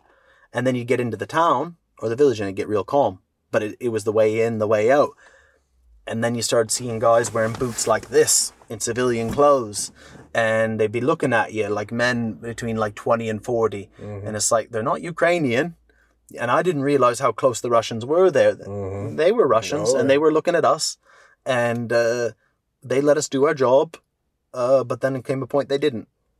What was the response before we get into that, which I definitely want to get into that, but what was the response that early in it with the civilians that you were going to take out? Because I know some regions it's resistant just because they don't want to leave their home. They've been through this before, Mm-hmm. yada, yada, yada. Some some places they're resistant for other reasons. Some places they're eager to get out. What was it like? Because that's pretty early in that region when you started to go into to that that area. Well, Donbass, from my understanding, is different than everywhere because they've been at war a long time. Uh, anybody young, anything going for them, like a career, education, they've already gone. They've either gone abroad or Kiev. So it's mostly older people. Um, and when this war started, then more people left. So the people who tend to stayed, uh, they're stubborn. They're really stubborn. You know, uh, their attitude. There was no. I couldn't say, oh, he's pro-Russian, he's pro-Ukrainian. Uh, the most common thing, and it's translated to me, and I'm I'm very observant of body language and energy. This is my home. This is my home. Yeah. Okay. And these are poor people, and and and I get that coming from Canada because Canadians and Americans aren't as well traveled as Europeans generally. You know, because like a lot of people haven't been out of the country.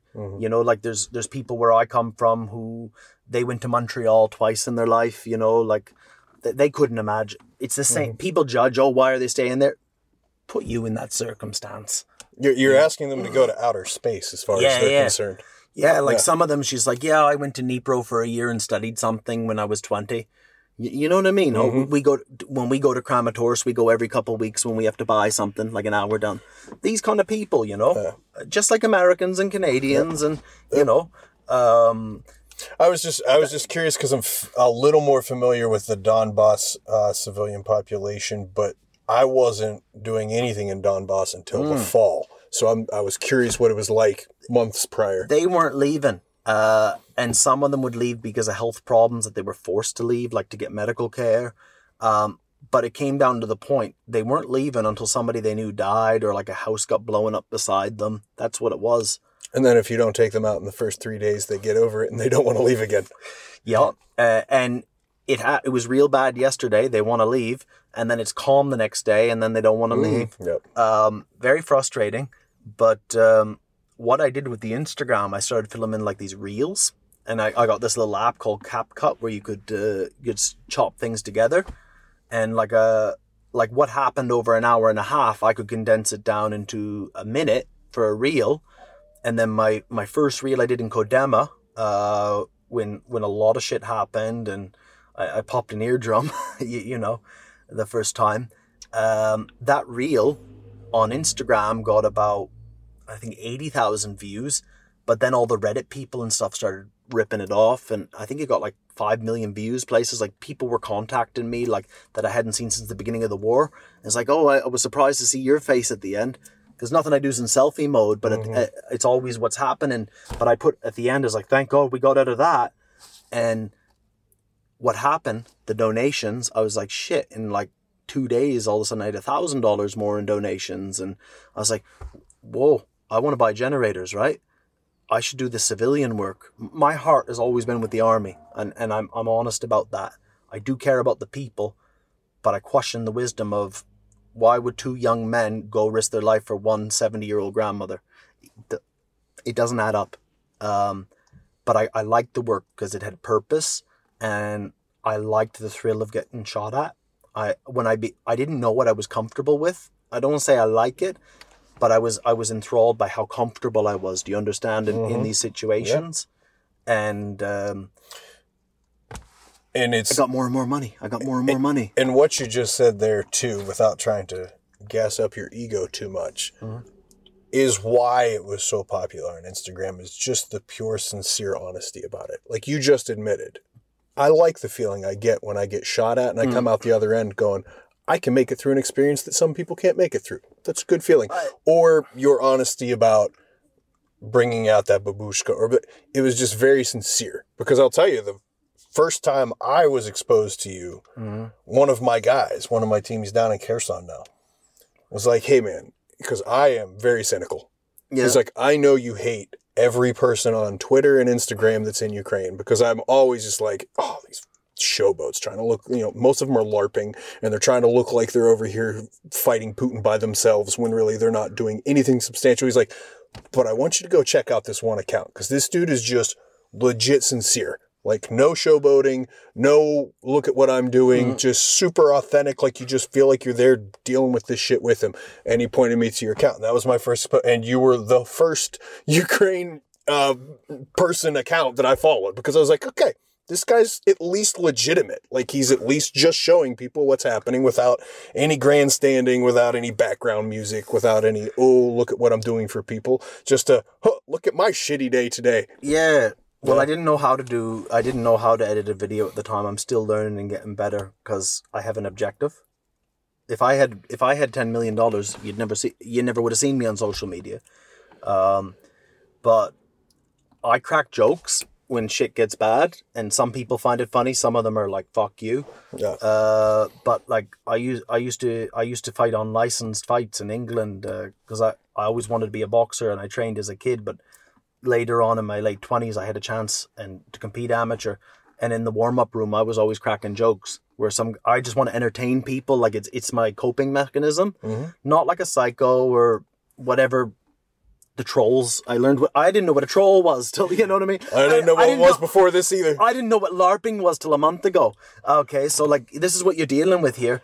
And I cracked jokes and, and some people really liked it. And but I was getting money. I was getting serious money. Um and then I met this guy Philip and he said, Dimitri went home, do you wanna go do some work with me? And I hated Philip and he hated me, but like we got talking and I just told him the truth about my life. Like just tell him the truth. Yeah, I, I like I really like what we're doing here, and I, I felt I lost out on a lot of life with drugs and alcohol, and and uh, that's not the reason I came here. But it's like like at least I'm I know now I'm really doing something good with my life. Like if there was ever oh yeah you have a good job, you pay your bills, you're good to your family. I'm doing something good This with is my very life. tangible. You yeah, can see the good you're doing. Yeah, Yeah. and it fills a bit of that hole that's always been there. But uh, then Philip and I, someone said, "Do you want to go to Soledar at night?" And I was like, "Where's Soledar?" and everyone says, "Oh, you can't go to Soledar. That that that that town's condemned." Um, and this is the scariest experience of the war for me. Not a shot fired that night, and some of my scariest experiences have been no no guns. Um, Seven people out, and there was a guy named Andrew Bagshaw who looked like the most awkward guy. He's, he's actually a scientist. He's he's died now. Um, and Andrew's waiting there in a car, but I've got the badass four wheel drive, and I was like, yeah, like I, I was a bit arrogant. I was like, hold my beer, you stay here in your little station wagon. We'll we'll go with the four wheel drive because I'm I'm I'm getting good at this, you know, like. And it wasn't like that at all. Seven people, one of them was a baby, and we had a blackout drive out of town, and Andrew got parked outside of an army position, and they're like, "What are you doing here?" And they like arrested him, you know, to find out who he was. Detained him, yeah. Philip's the only Russian speaker. It's like I gotta stay with Andrew, and I said I felt like a coward, but I was like, I gotta get out of here. You know, I got that kid, and like so many things could go wrong. Yeah. I followed a Humvee with the one tail light like covered in dirt at about 20 kilometers an hour all the way out of Soledar. And I was so scared, blackout driving because it was a cloudy night. I was like, what if I go in a ditch? Like, it's not going to be bad for me, but it's going to be very bad for the baby, everything. Mm-hmm. What could happen? What could happen? Oh, I always tell people That was scary, The man. analogy I use for this is when a pin is going towards a balloon, the anticipation of it popping is a million times worse than it popping.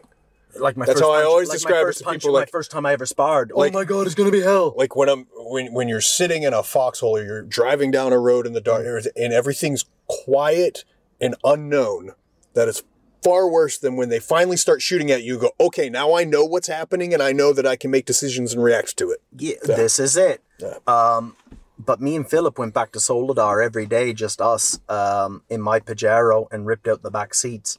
And we were getting about 40, 50 people out a day. Um, and then I started posting online. I started playing with YouTube, which is hard work. I didn't know you had to turn the camera this way on YouTube.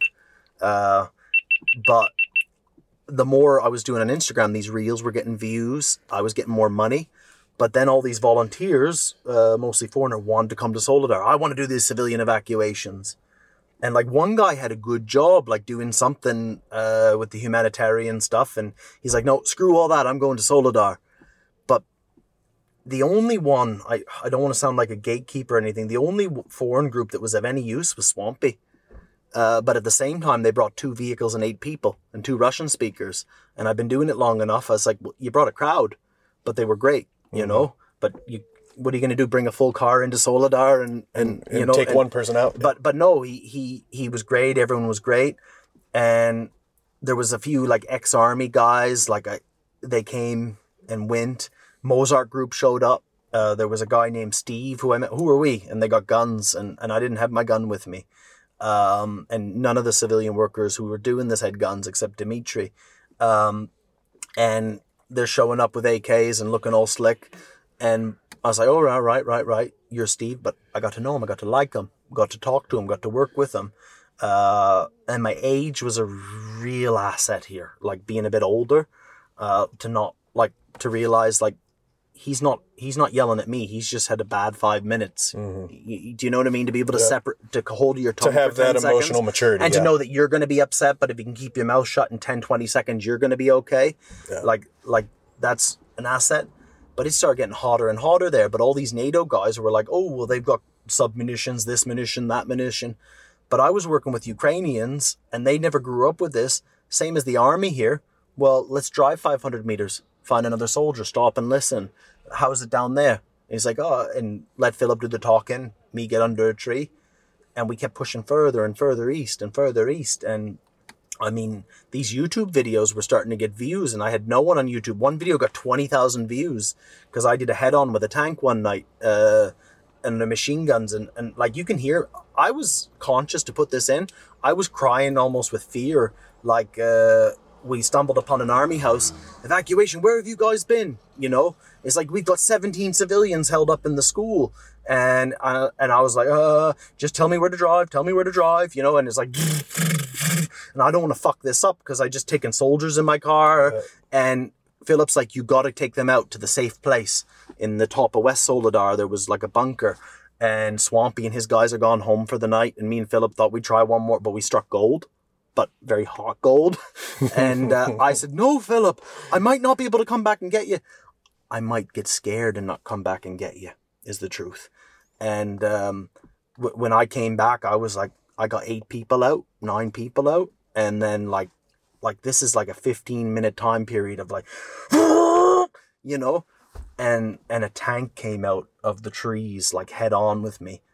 I didn't know it was Ukrainian at the time. All I seen was that leather cap that I've seen since a childhood because of the fascination with the Soviet Union. Yeah.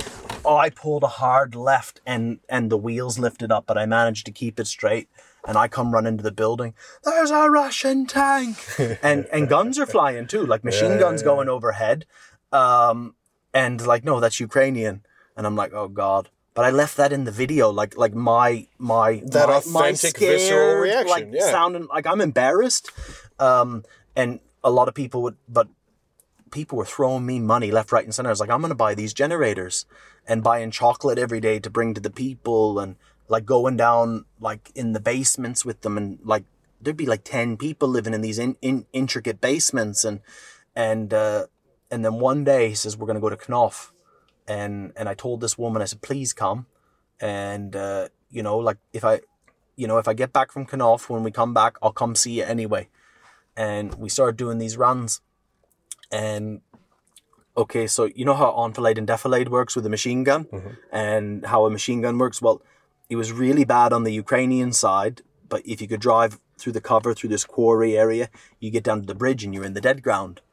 And there was anti-tank mines. And that was new to me and it's like oh, you got to drive around them like this. But the russians know where you are. So then you're on the russian side and you got to hook a right real fast behind the buildings.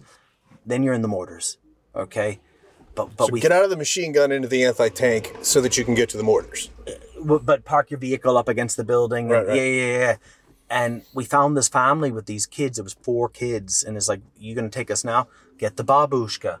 And then next thing you know, okay, everything, and then a high caliber round flies over my head, and fucking, I, I don't know, but I kind of, it wasn't a concussion, but I just kind of lost like a, and I hit the ground, and then I got up and I was like, but th- this is the truth, like. uh I didn't want to drive out. There was two vehicles. There was Victor, Philip, and me. And uh, when I had all these people, I held them up against a wall longer than they had to be under this. And there, there was a Ukrainian push coming forward, and I was like, volunteer, volunteer. Um, I didn't want to be the lead vehicle, scared to go through that that S hook with the anti tank mines. Um, and Victor said, "You go first because I had them all with me." He got a couple more people, and I was like, "Oh my god, my god!" Got to the collection point in Blahodatne, where the ambulances were, where the church groups were, and Philip's still there. Like he doesn't know what he doesn't know. This guy, you know, I know a bit more than him, enough to be scared. And uh, I said, "We got to go again. We got to get more." There was seven, I think, sixteen people, something like that, fifteen. And I said, "Let's make a run for it." And what I would do when you come out of the tree line to the quarry, and you know when the dust picks up here, um, I would wait to keep the space between the vehicles. I think hundred meters, but it, you tell somebody they don't know what hundred meters is here, two hundred meters. But I I didn't wait in a panic. I wanted to get across, and what you had to do, you had to follow. So the Russians got this artillery where they can launch like anti-personnel mines, and they kind of go all over the place. But I knew I had to follow the exact tracks and I didn't wait for that. Victor went around the corner, um, and I hit two anti-personnel mines, and uh, a big flame and a sense of heat, and it was more fear than anything. Um, and it was all on film, but I I, I, I, I managed to stop uh, the Pajero about a meter from an anti-tank mine. Uh, so this is the gray zone, not rush, but still in the machine gun. Right. Crossfire. Yeah, yeah. it is. I got out. The whole car was was mangled. Every window, every instrument smashed, and I managed to get my med pack, but I, I took a fall. There was an NLAW position, a Ukrainian NLAW position for 93rd Brigade, and and they're like, "What the fuck?" And they drug me out. You know. Um, eventually got me back to a house. Um, and uh, they weren't going to evacuate that night because it was it, things had changed. I don't know what happened to Philip, what happened to Victor. Were you the only person in the vehicle? Yeah, I was the only one in the vehicle. Um, my friend Dimitri came looking for me in Soledar that night, a volunteer, and that's how I got out. And blackout driving at about twenty, he crashed into somebody head on. That happens. Um, they got me to Kramatorsk Hospital uh, with the hemostats. They pulled something out of my ear. I, I, I, I blew my right eardrum, and there was a lot of blood and dirt, and it was about that big, um, like the end of a cigarette size. And then next day, you're going to Dnipro from Kramatorsk Hospital, and and um, all these soldiers that I knew, like National Guard guys and stuff, were coming to see me in the hospital before I left. And I was like, wow, you know, like that. That's cool, I don't know yeah. what that means. That's cool. Uh, yeah. Yeah.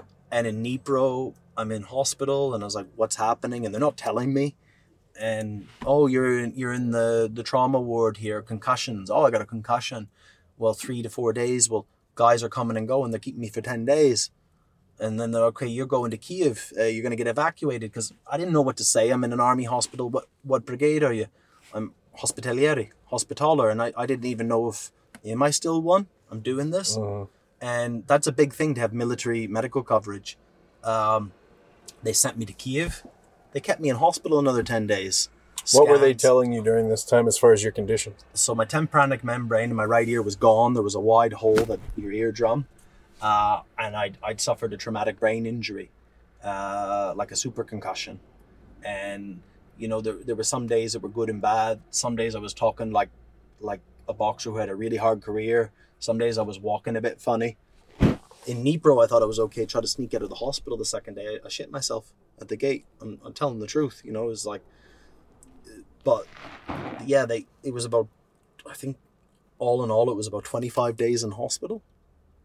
But even then, I knew what my footage was worth, and I have to keep posting content.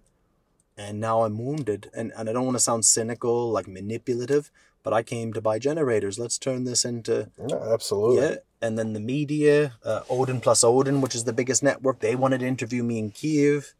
Everything was coming my way, like like like for the for I'd I'd seen there was there was fifteen thousand dollars in the bank by the time the month I got out of the hospital. I was like, oh my god. Um, a Ukrainian Bitcoin miner even sent me like three thousand dollars, but I had to go get it at this dodgy place. Their little Bitcoin, uh, it's almost like a cash exchange, but it's just yeah, yeah. Bitcoin was stuff. Like, what the hell is Uh, this? But um, I I went back to my battalion commander after I got out of hospital, and I was almost ashamed, like like I like I felt I did something wrong. And I said, you know, I'm very sorry, and you know, you've taken care of me all the way. And and she says, never mind that. What do you want to do now? I said, well, I, I want to stay in battalion, but I, with respect, I, I don't want to go on normal rotations, not yet. I've learned about Donbass volunteers. I want to work like them, but I want to be a medical volunteer. I said, well, what would you do? I'll continue the civilian work because it's getting money for these generators. Um, but a lot of times we're not like the army. We're moving up and down uh, a lot of ground. I'm, I'm seeing these stabilization points. I'm seeing these collection points. People are giving me med supplies, not not even our battalion stuff. I'd, I'd like to give them out. I'd like to do the civilian work and you know see how I can help the army that way. And she said, "What do you need?" Well, I need my passwords. Uh, I'd like my gun. I didn't think she'd give me that, like a 400 to go off on her own. She's like, okay, what else do you need? Uh, um, but little by little, I, I went back to the civilian work and I built up a network of stabilization points. And then I'd use my social media, like, does anybody have this? And I, I could get supplies and, and, uh, I'd show up with ketamine because those doctors are tired. What do you need? They won't tell you. They don't have an imagination here. And I I give them some ketamine, which was harder to get earlier in the war. And uh, okay, they give me a list. I get it for them, but but because I was wounded, or you know, like my credibility went through the roof. And then then YouTube and and I, I was starting to help hospitalo teams like logistically because I knew the volunteers. Oh, you got tire problems? I know in Kramatorsk who can do one thing turned into another. I wanted 10 generators. Uh, the German guys who were bringing over supplies were bringing them for me. Um, it turned into 20 generators the first time, diesel generators. Um, we're on about a hundred. About a hundred. I've, I've bought about a hundred Motorola. I've I've learned the whole process. I was going to say you've done a lot of good stuff with radios too. I saw, which is a very very needed thing. but I'm learning I'm learning about the radios and specifications. Like I didn't know VHF, UHF. I didn't know the ranges. I now I'm learning about repeaters and I'm I'm trying to make this thing with a guy like how we can run one off a leisure battery to have a repeater and we'll we'll dig a blendage, a trench for a repeater. Like I haven't done it yet, but I'm I'm but I, I had to stop the civilian work. Um uh, I had another partner, hospitaller, for a while. Now I have a team designation. Um, so on paper, I'm a team commander, um, but in reality, it's it's usually just me. Um, but in January, uh, January sixth, I got a call from my friend Ignat, who, who's one of the more famous volunteers here and successful at civilian work evacuations. He said, uh, Andy and Chris, I don't know Chris, and I was like, yeah, they um, they went out to Soledar yesterday, and no one's ever seen them since. And I said, well, okay, I haven't been to Soledar. I have not been to Soledar in two months. I don't know Soledar like I used to. Local knowledge is everything here. It doesn't matter all the tactics. and it expires quickly. Yeah, because you'll It's good for 48 hours, and then there's You'll new. get so comfortable in an area, you'll hear, yeah, that's a mortar coming from that way. We've got five seconds. Don't know where it's going to land. But it, it just becomes comfort, like a, like Yeah. how cats and dogs don't react to you. I said, okay, well, I asked Dimitri, who doesn't want to do anything civilian. I said, will you come with me? And uh, we'll go to Oleg's house. And I was like, oh, things are getting bad in Soledar, you know, because I, I wasn't tracking it, you know. Um, and uh, we went we went there to 46th Brigade. I was like, oh, 93rd Brigade's not here anymore. Like I'm I don't know what's going on outside of what I need to know. And uh, they said, yeah, we'll radio up to the next command post. We have hospitalieri here and volunteer, and this is the situation. And they said, right. So the perimeter road, there's the salt mine. A lot of people would have heard of. It was like a big rectangle north to south, and very like a perimeter road. Uh, the Russians had the east side, and then that was the day before they were on Dachnia. And when we came there, they pulled a pivot movement and took the north the side north, yeah. overnight. Ignat said, Well, when you go look for them, can you go get the woman that they were supposed to get? And there's also three more people where ATB supermarket is. When we got to the command post, they radioed in, and Dimitri's like, Don't look at the Peters, look at the road. Um, Pedra is is the is a homophobic slant, uh, by the way, but that's what we call the Russians. I don't call them orcs. I don't call them Russians. I've earned my place in this war. They're called Peters. You can judge it, but it's our war. Well, and for the record, it's more of cocksucker than. Well, yeah, than technically. but but that's that's that's the Peters had taken the north side, and we made it to the last command post down in the basement. The commander spoke excellent English. They were running a drone anyway, and um, and he said it's not possible.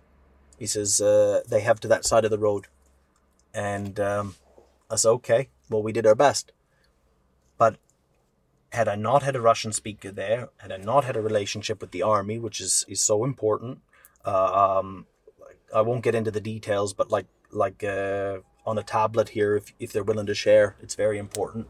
Um, it's life and death sometimes, um, and if I had taken the road I normally would have taken, I would have been in line of uh, T seventy two. yeah, it's one of the things. It's actually the very first time you and I had One contact. wrong road.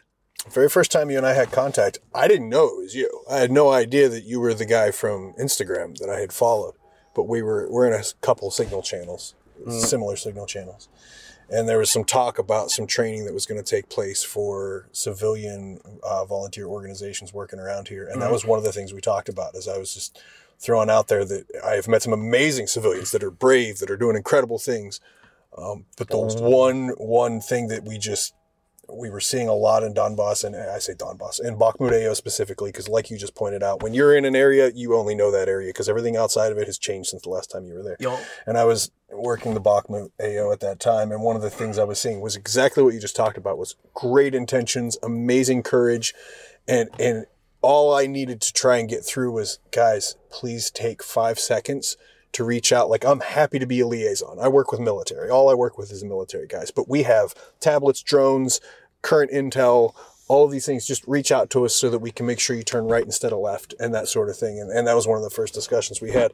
And that's not to fault anybody. That's just to say, like you just pointed out, to highlight that it is a good mission plan with the best intel. And sometimes you don't have the best intel, but the best intel available in that updated when moment. it's, when it's super hot. And that moment is is everything. Like you said, it can be the difference between life and death. and two two well-intentioned men uh, who who had cu- cumulatively saved hundreds of people. Yeah. Were n- men with pretension here who was like, oh yeah, yeah you got to do this, that. I was in the army doing this. They came for one day, one week at the maximum, uh, to do this sort of work, and they they turned tail and left for whatever reason. And these men did that work, and with good intentions. Uh, Yeah, I had never met them, but from all accounts, they were two of the most selfless, incredibly courageous souls on the planet. Yeah. and uh, they didn't they didn't have the language, so they just carried on as they normally would, not doing checking in at the the next command post. You know, it's like it's people don't realize here. A lot of time you just sit down and have a coffee with them. Like you know, it's very nonchalant. Two kilometers away, it's but you just sit down with them, have a coffee. Right? Okay, now we're gonna show you. We'll radio in for you, and uh, I couldn't get them. Um, and over the next, I had other I have other work I do. That's anyway doesn't really matter, but um, I I was from the sixth of January till like the thirteenth of January was my last day in Soledar. and I'd I'd never seen an advance hap- personally happen so fast once we lost that top ground. Um, like one day I got a recon guy, like he got cut off from his unit, like we could go less further, less further. Um, and he's like, and he had a hole in his helmet, like, you know, and I was like, oh my God. Um, he's like, can you guys give me a drive to Bakhmut? Do you know? And, and we only got to Blahodatne with that guy, and he didn't even say goodbye to us because his the the remainder of his squad, what was left, he just seen them. He's like, oh, no, we me and he just ran. And as so, after um, I kept my mouth shut about the whole Andy Chris thing. Uh, there was a lot of things that happened behind the scenes. Ignat, his brother Philip, they were instrumental dealing with the Donetsk police. SBU Foreign Office was no help, but I, I didn't I didn't I didn't post anything. I didn't I you know because it's not public knowledge. I kept my mouth shut. But what I did, and and I lost a lot of respect for humanity, and I've I've- I've gained a lot here. I posted in one of those signal groups to people who could be in Hong Kong, Ping Pong, Lviv, they could be in Donbass. I said, here's the situation today in Soledar. Uh, I'm writing this because I knew a German volunteer was going to go deliver water today. Uh, there's two volunteers missing. This is the ground we've lost overnight. Um, please don't go there. And then you'll get like these guys who like write on these things like bravado shit, like, oh, well, I go do this and uh, shut the fuck up, whoever the hell you are. Like, I'm just telling you what it's like on the ground. I don't know what your job is, but you know, if, if you're evacuating casualties, that's one thing. If you're going to deliver water, doing a bread run, it's a bit hot in Bakhmut today for that, you know? I, I, I don't contribute much to those groups. But from that one little thing, and I, I probably typed in there a few times, it turned into like 1,800 messages from people between Lviv, Kiev. Everyone wanted to have their piece on it.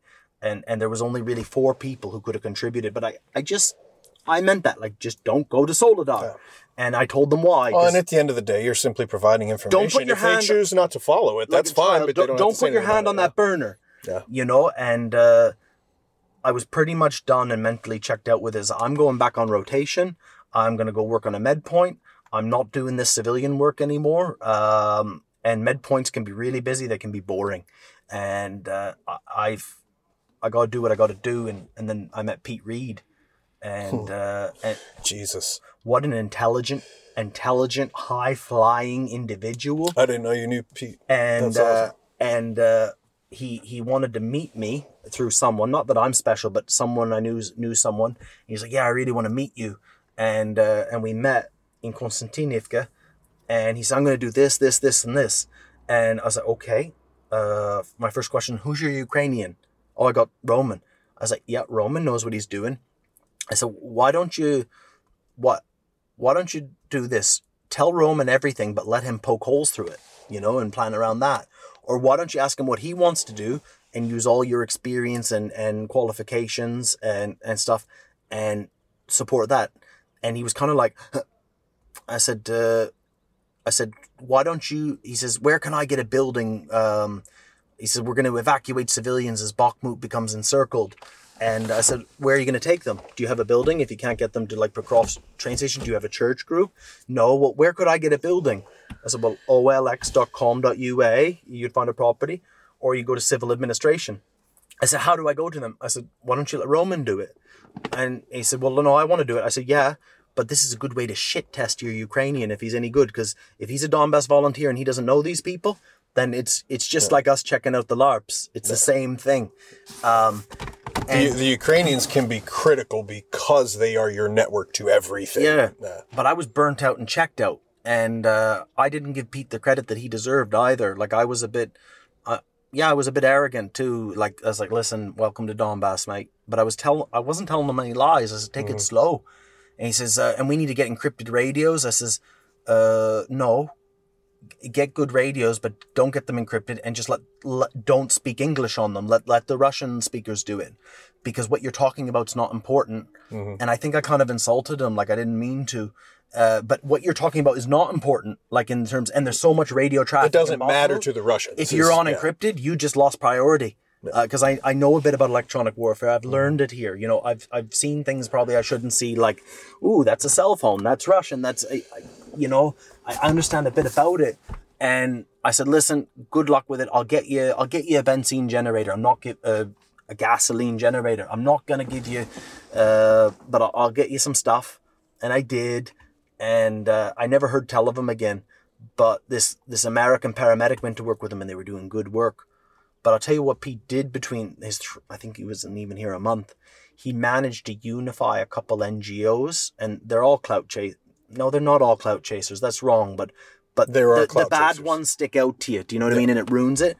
He managed to get two NGOs to work together completely for the same goal, and I don't know anyone who'd accomplished that. Um, he had saved many people, developed relationships with the army, like on the highway from Sloviansk to Bakhmut. That used to be like an ambulance taxi. Uh, he was getting so much. I'd never, I'd never heard of. I didn't see it myself, but from people I trusted, he accomplished more in a short time here than anybody. So like, I'm not. I felt bad, like like when when when he I heard I was there's a man named Jordan Cyril ambulances for Ukraine. He comes over with good shit, and I mean good shit. He's helped me a couple times, and um, I was so excited to meet him in person once. And they were setting up a new stabilization, and it looked good.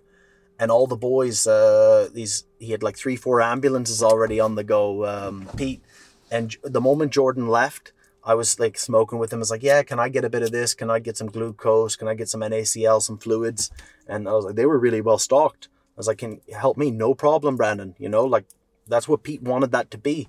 And then all of a sudden, one of them comes running us out. He's like, Pete's dead. And I was like, and uh, and we think three others, and uh, right away they're all professionals, no reaction. Okay, what do we got to do? Where do we got to go? And I was thinking, holy shit! And I was like, I hope Roman didn't like. I accept that Pete's dead. And I was like, I hope Roman didn't die because all that local knowledge as a volunteer here, like, I value lives, and I valued his. I valued Pete's, but uh, anyway, um, there was a Norwegian medic. It's it's all on the internet. It's all well documented. Yep. Um, but Swampy was involved in the recovery of the body. Um, I, I was so checked out. There's nothing I can contribute. Keep your mouth shut if you can't contribute. Um, I think that fucks Swampy up because he's a he's a he's done a lot of work here. But that's that. You know that's that. Um, I I only solely work with the army now. Um, I I spent six weeks working like a nurse um, and studying. I'm trying to get my ALS license. That's like below a paramedic. I don't I don't need it here, but uh, I, I want it. Studying, um, doing a lot of medication administration, like a taxi. I did that for six weeks, like bringing guys to um, the hospital for like guys were getting pulled out. Winter was very hard, you know. Um, they were getting pulled out colds, flus, COVID, concussions. Um, some of them would even have to go to a psychiatrist. Uh, you don't think about that here. Real quick assessment: Are you a danger to yourself or others? You know, like the, that kind of welfare. Um, Yeah, B- Bakhmut AO specifically, and I just keep speaking to it because that's where I was for the winter, was a black hole for the soul.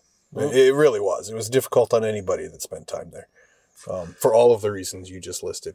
Last day I was east of the river was the twelfth of January, and even I would start watching Deep State, and I was like those because I knew the evacuation. All you could get was M one one three M MCA, and then once the hospital closed, which was much earlier, then it was over the hill. I was like, that it's not a long distance, but that's like a lifetime, and I, I Oh, because I evacuation's my thing. Um, but then I moved on um, uh, to Avdiivka direction. Um, they kind of call me Rishala. It's kind of like a fixer, because I can't. I, I'm not much to brag myself up, but I don't even think a Ukrainian could do what I do. Never mind, I get the money from social media, but like, say I'm looking for some random shit, I'll walk into a like, like some Ukrainians watch my YouTube. That's kind of cool Yeah, yeah. um, I'll walk into like a random gas station. I'm thinking, shit, where am I going to find this today? And and I'm with 36 Brigade, and we're trying to get something to help 53 Brigade. But I'll go to Konstantinivka because I know people there, Kramatorsk. I'll, I'll try my luck. And someone says Brandon, and because they all remember me because I'm the foreigner, and I don't know his name, but with a bit of Russian, a bit of Google translating pictures, is like, yeah, this is what I need. And he's like, come with me down to the road to down to the company headquarters. We've got that. But a lot of things like that happen for me here, like with random people they'll know, and they always want to help us. Like, do you ever feel ashamed that we're not doing enough because of how much they they wipe our asses I'm telling you, it's one of to the enable things. us to work? It's one of the things I talk about to people, especially, and I try to stay off of social media's Mm-hmm. red versus blue versus should we be here nonsense. But when I hear anyone say anything about a Ukrainian being ungrateful, I'm like, tell me you've never been to Ukraine without Yeah. being to Ukraine because everybody is finding their way to help and to do something. And I've, yes, to answer your question, I feel like a douche all the time because I'm like, please stop putting me on a pedestal because you are doing far more than I am. And, and I'm learning from you as a human being. Yeah. Like, yeah, they will, they will drop everything and go out of their way to help. And, and not only help foreigners, they do it for each other too. Of like course. They're, they're, they're definitely the definition of shirt off their back for everybody. But there's a lot of old boys in the army here. Like you don't think about this. Like you see a young guy kitted out, um, and looks like. But there's a lot of old guys like uncles. Like you'll see him changing a tire in Mortar Alley, and the old boy will come out. "Du- du- du, That's not how you do it. This is how you do it, young lad. And Yeah. he's got the humility, he's gonna learn. Yeah. Like me buying generators all the time. That was great. I didn't even realize, Jesus, power inverters that you hook up to your car battery. I didn't know till I knew. He's like, uh, can you get me one of those? And then some guy's like, yeah, we use those because we can run the engine and we can charge a drone pretty fast. And I was like, why didn't I think of? But Yeah. they're so simple the solutions they're finding Very here. ingenuitive. And you were just talking about the tire changing thing. I told you earlier I had all kinds of issues with tires. Well, one of them was that underpass when you're coming down. Krasnohor is on the left. and You're coming into Bakhmut. You go under the underpass where the one lane was blown up for the longest time, Yeah. and you turn around and go right into Bakhmut. This is obviously before the Russians had that territory. before we blew the bridge. but right before Yeah. I was coming through there and caught shrapnel in my one tire, completely blew it off the rim. And so I'm sitting and there are incoming mortars going off, machine guns going off, Yeah. and two different Ukrainian vehicles turned. They were coming down from Krasnohor Road to turn right to go towards Kramatorsk, but they turned left to come in and all get out and help as if you need six people to change a tire. Yeah. But See, you're right. the same way you just said it, it was like, oh, hey, how's it go? Here, we'll get down there and do it for And I'm sitting there going, I wish I had this on tape right now because you guys are literally acting like I just pulled into Jiffy Lube. Yeah. While mortars are going off around us, machine guns going off. Oh, they're- it was, they're it was eight inches soul. of mud, so I'm down in the mud, covered in mud, and they're all just here. Try my tire iron. Here, let's do this, and I'll go grab some bricks to help you prop that up. But it's Yeah. it's like it's those things how I got to know people. Like I think a lot of people miss out here if they're so caught in like their old world. Like uh, working the civilian work with Philip, Donbass Taxi kind of started. You'd see troops walking down the road, whatever, and, and a lot of this work we're doing, say, sometimes it's really close, but in in Lemonsky Region where we worked a long time, it's about two kilometers back between the road to Kremenna. Up, you can go up to Luhansk and and uh, yeah, sometimes it was pretty shitty. Sometimes it's calm, but you'd see them walking back like two kilometers back, and offer them a drive, and they, they'll accept it. and I'd just say, yeah, it the Donbass taxi, and then I'd say fake taxi, and they'd all know what fake taxi is. If you know, you know, and they'd laugh, and then they'd end up taking us back to the house, have a coffee. And then maybe you'd stumble upon a command post, and it's like, "What are you doing here?" Like, if you use your NATO mine, it's like, "Can you help us? Can we help you?" And uh, one day I'm doing a civilian evacuation, and I love Steve from Mozart, Dathan. I love them. Can't say enough good about Steve. I've heard things said about Mozart Group. I can't talk about it. That's not my personal experience. But they're rolling with like, I don't know, three vehicles, and they're coming to where we're going, and it's like we don't really work with them. And uh, there's this guy Andy Milburn. I get chatting with him. He seems like a cool guy. I start making, oh, where are you from? Christchurch in England. Oh, so you're a posh, you're a posh taff, are you? And Bournemouth, it's ten miles away. You know what I mean? I've lived there for years. Nice guy. All this.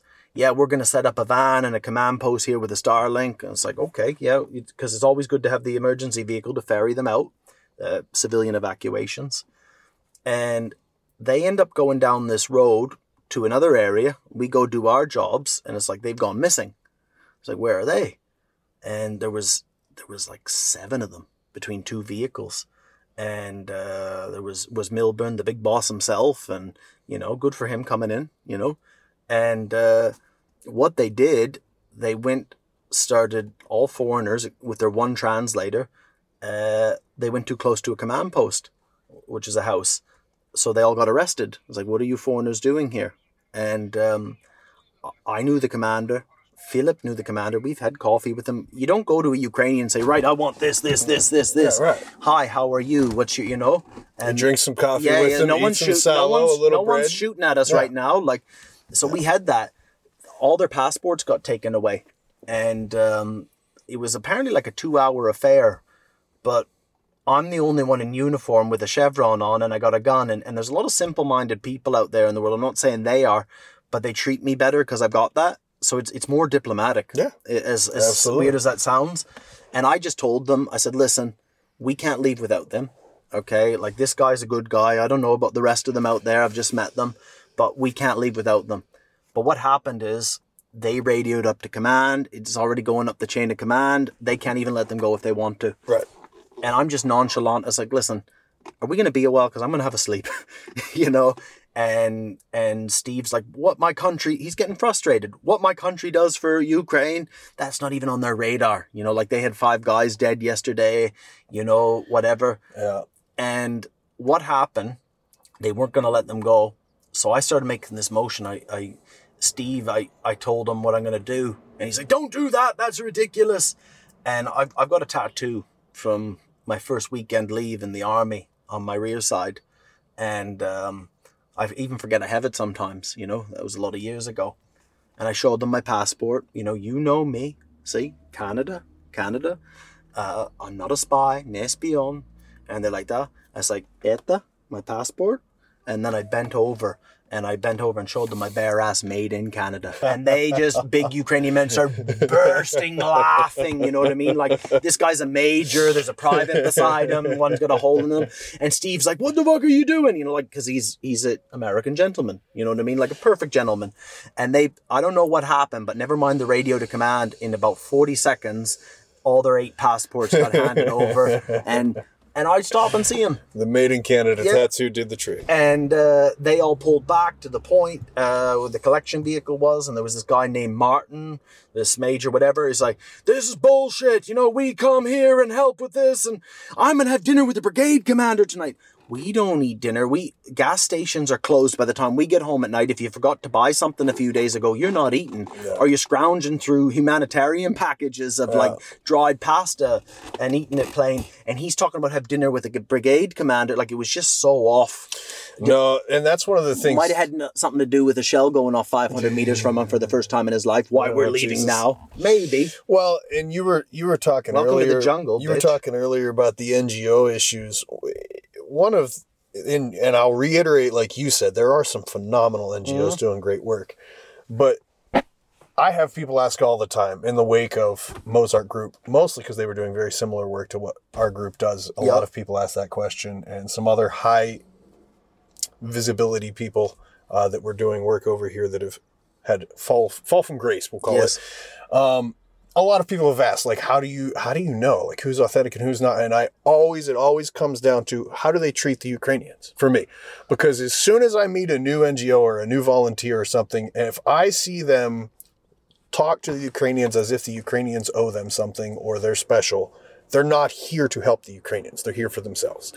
And when i come across those people who have done a ton of things and have worked really hard but all they talk about is how incredible the Ukrainians are. That person's here for the Ukrainians, and that is literally my super simple filter system. They treat them like assets. And that's a, that's an Ass- attitude from yeah. two wars in Iraq and Yeah. Afghanistan that we lost, by the way. We lost, any way you want to look at it. Yeah. And how did we treat them? Like Yeah. assets. Yeah. And, and no, and, and and it lets you know. And the thing is, is the there's a little deeper to what I was just making very simple. It lets you know that they haven't spent time in the front because if you've been at the front any period of time, you know that the Ukrainians have a lot to teach us. That And the they won't leave you Ukrainians are incredible, and my God, they will do anything for you. Mm-hmm. And so, if you come in with this attitude of, look, I'm here to teach you guys how to do this, that means you've never seen it done because you would know. Obviously, there's things you can do to provide value and help. But but the Ukrainians aren't a bunch of little children that need the help from NATO. These guys are incredible. and and and like I said, there's a couple guys from Mozart who I work with. I will defend them till the day I die. You know, because I've seen the work they've done. Uh, I've heard bad things about the organization, maybe some attitudes from some of the people. That makes sense. That makes sense, but I don't know. Yeah. But there's people that come here to build their CV. Uh, one organization only hires Navy SEALs, best of the best of the best. You know, like the best guy he ever had was a Marine, and he's like, "Sorry, I can't pay you because it doesn't go. It goes with our business model. Like we're getting money from guys from Texas. Oh, the best of the best are training them. That guy left me hanging to teach a TacMed course, and he promised me, and he blanked me." And I found out what he was doing. He had another engagement, but he was using me as his backup plan. And I, if in Ukraine you have to pursue multiple avenues, uh, and you have to pursue them till you have one firmly in your hand. But I've always been honest about okay, I'm going to keep pursuing everything, uh, but I'll let you know. And uh, Well, and you also have to remember that the person you just made that promise to is doing the same thing. They're trying to make sure they have a plan to get Yeah. what their people need, and if you tell them you are that plan, And if you if you if you've earned the trust of a unit, you don't want to break it. And if you haven't earned the trust of theirs yet, and you're new there and you break it, you'll never get it. Um, but the one thing, and I think people can only answer this in their heart for themselves. I'm I'm coming on 13 months here. Um, I know in my heart I don't make a distinction between a Ukrainian and a foreigner's life. And and a lot of people, the people on the internet, like the media blows. If ten volunteers died in January, and and the Polish ones didn't get any media press, uh, you know, in the Western world.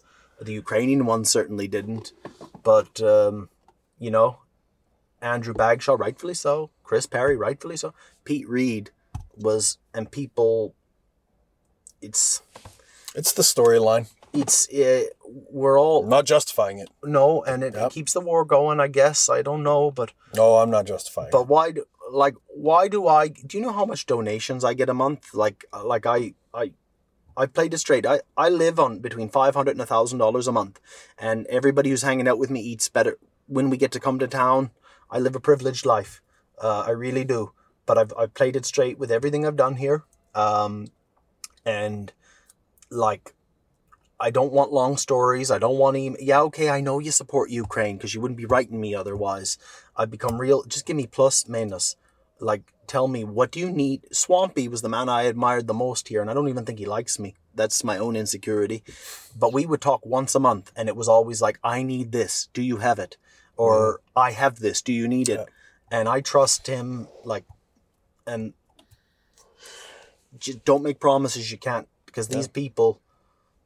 I mean, people are relying on it for life and death situations. Yeah, and and and to tell a Ukrainian, and and if you can't do it for them, tell them, tell them. No.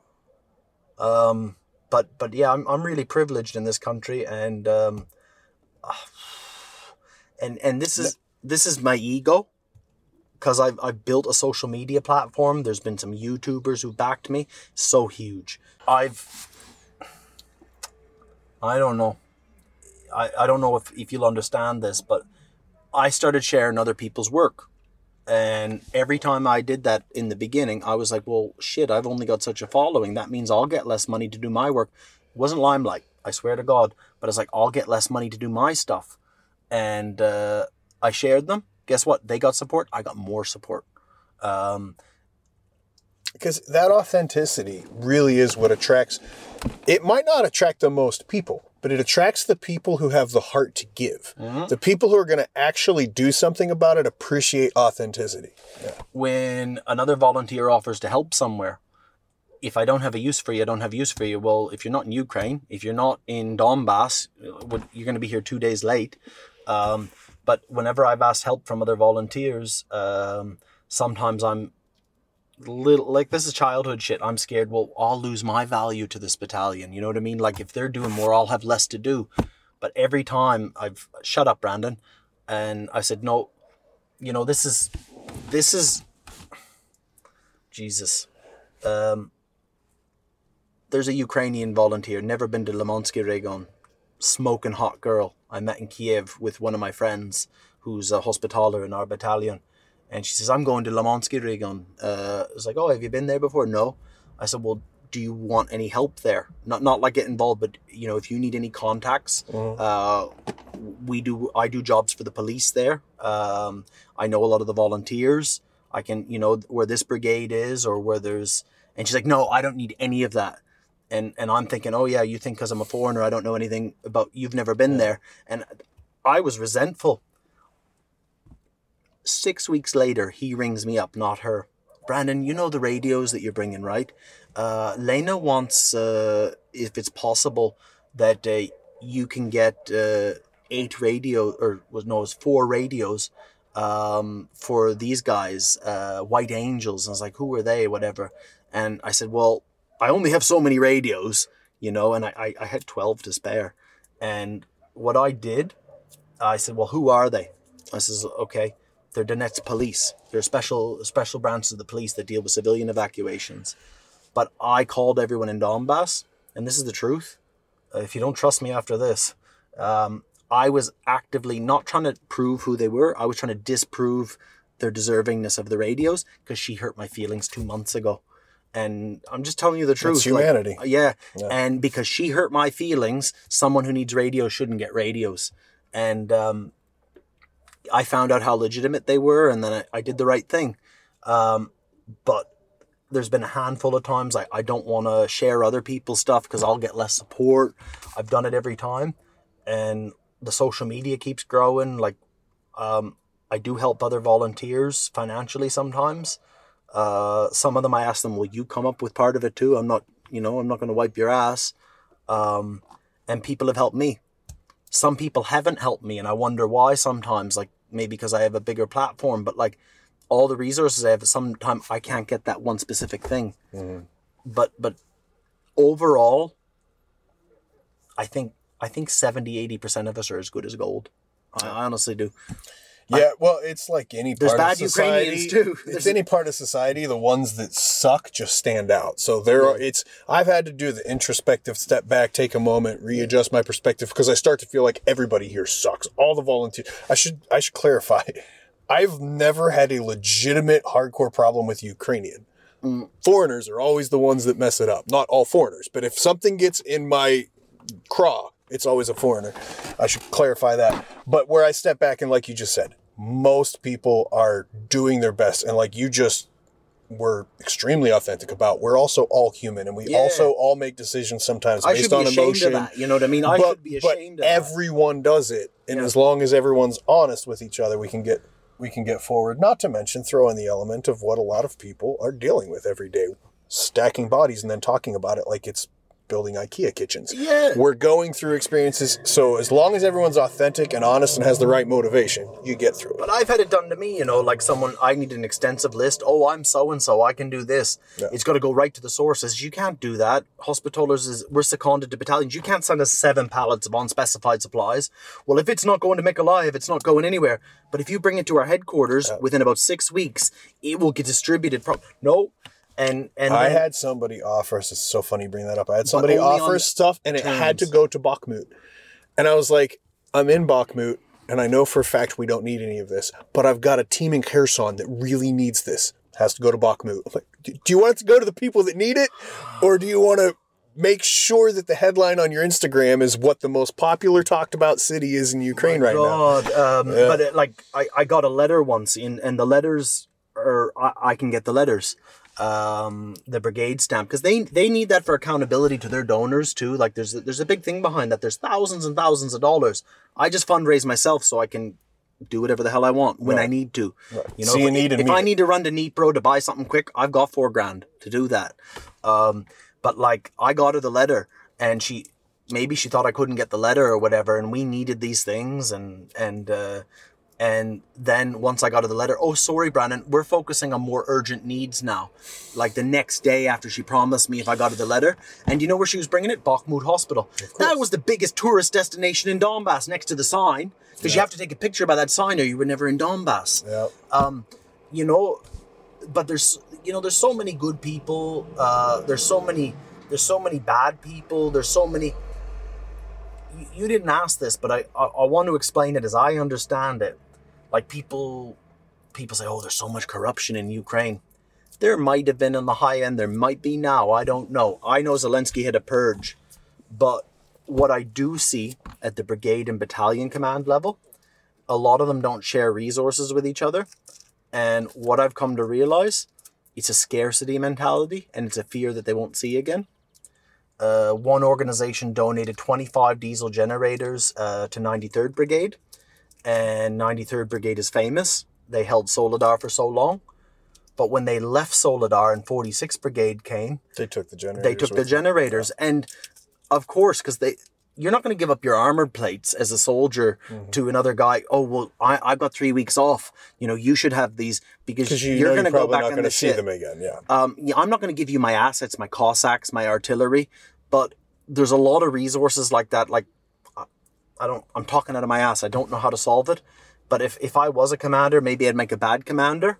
I'd say yeah we've got to worry about life and death in three weeks. You're worrying about it right now. I probably would i probably would break the rules. I don't know if it's a rule or not. And i probably would offload about 20% of my assets if i was a commander like but i But you also understand the position they're in. he's responsible for his men. So like there's a there is a lot of asset hoarding, uh, but I think it's purely out of I can only I can only help. People ask me for a generator have to take care of my guys. It's like I don't have enough resources to help the people I know in Donbass. It's like No. yeah, I did want. There was one other thing that I wanted to ask you because this was something that you posted. I don't know when, but on your Instagram that that stuck out to me because it's something I say all the time. And you made the comment, and I have no idea. I don't remember what the video was about or what the context was. But the caption was The reason that I'm here is not the same reason that I came. And that's something I say to people all the time. So I'd like you to talk about that for a 2nd Mm-hmm. Reason you came versus why you stayed. So, before my first rotation, uh, there was a class on ultrasounds at our battalion headquarters, and there's a girl there. I think she's quite cute. You know what I mean? She's she's like the girl next There's door. There's a few type. of those in UK. Yeah, yeah, yeah. but um, you know, she's she's cute. She's she's a short, chubby little girl, but she's got the smile on her like this, and and I I maybe that had something to do with it, you know. But I asked her, "What is your uh, specialty in medicine?" And she's like, uh, "I'm a neurosurgeon." And do you know how they say it's not rocket science, it's not brain surgery? Hers is brain surgery. It's like I just signed on as a gunner uh, in charge of the security of a team, and these ambulance crews are getting thrown together. We even have veterinarians. You know what I mean? Like, Yeah. yeah, Oh, there's a lot of damn good There's a lot of You know, veterinarians doing medical I know work, yeah. gynecologists in the army now dealing with. Yeah, if you can deal with that, you can deal with that. Yeah. Um, it's a whole sorry, Um, but when she said that, just so unassuming to me, I was holy shit, what have I done my whole life? You know, like my business failed, my everything failed, and but I thought about this very quickly, and and like a feeling came over me. She followed this well-disciplined path, and if she survives this war, imagine the things she could go on and do with. We could all do, but a neurosurgeon, and and I just felt I'm responsible for her life.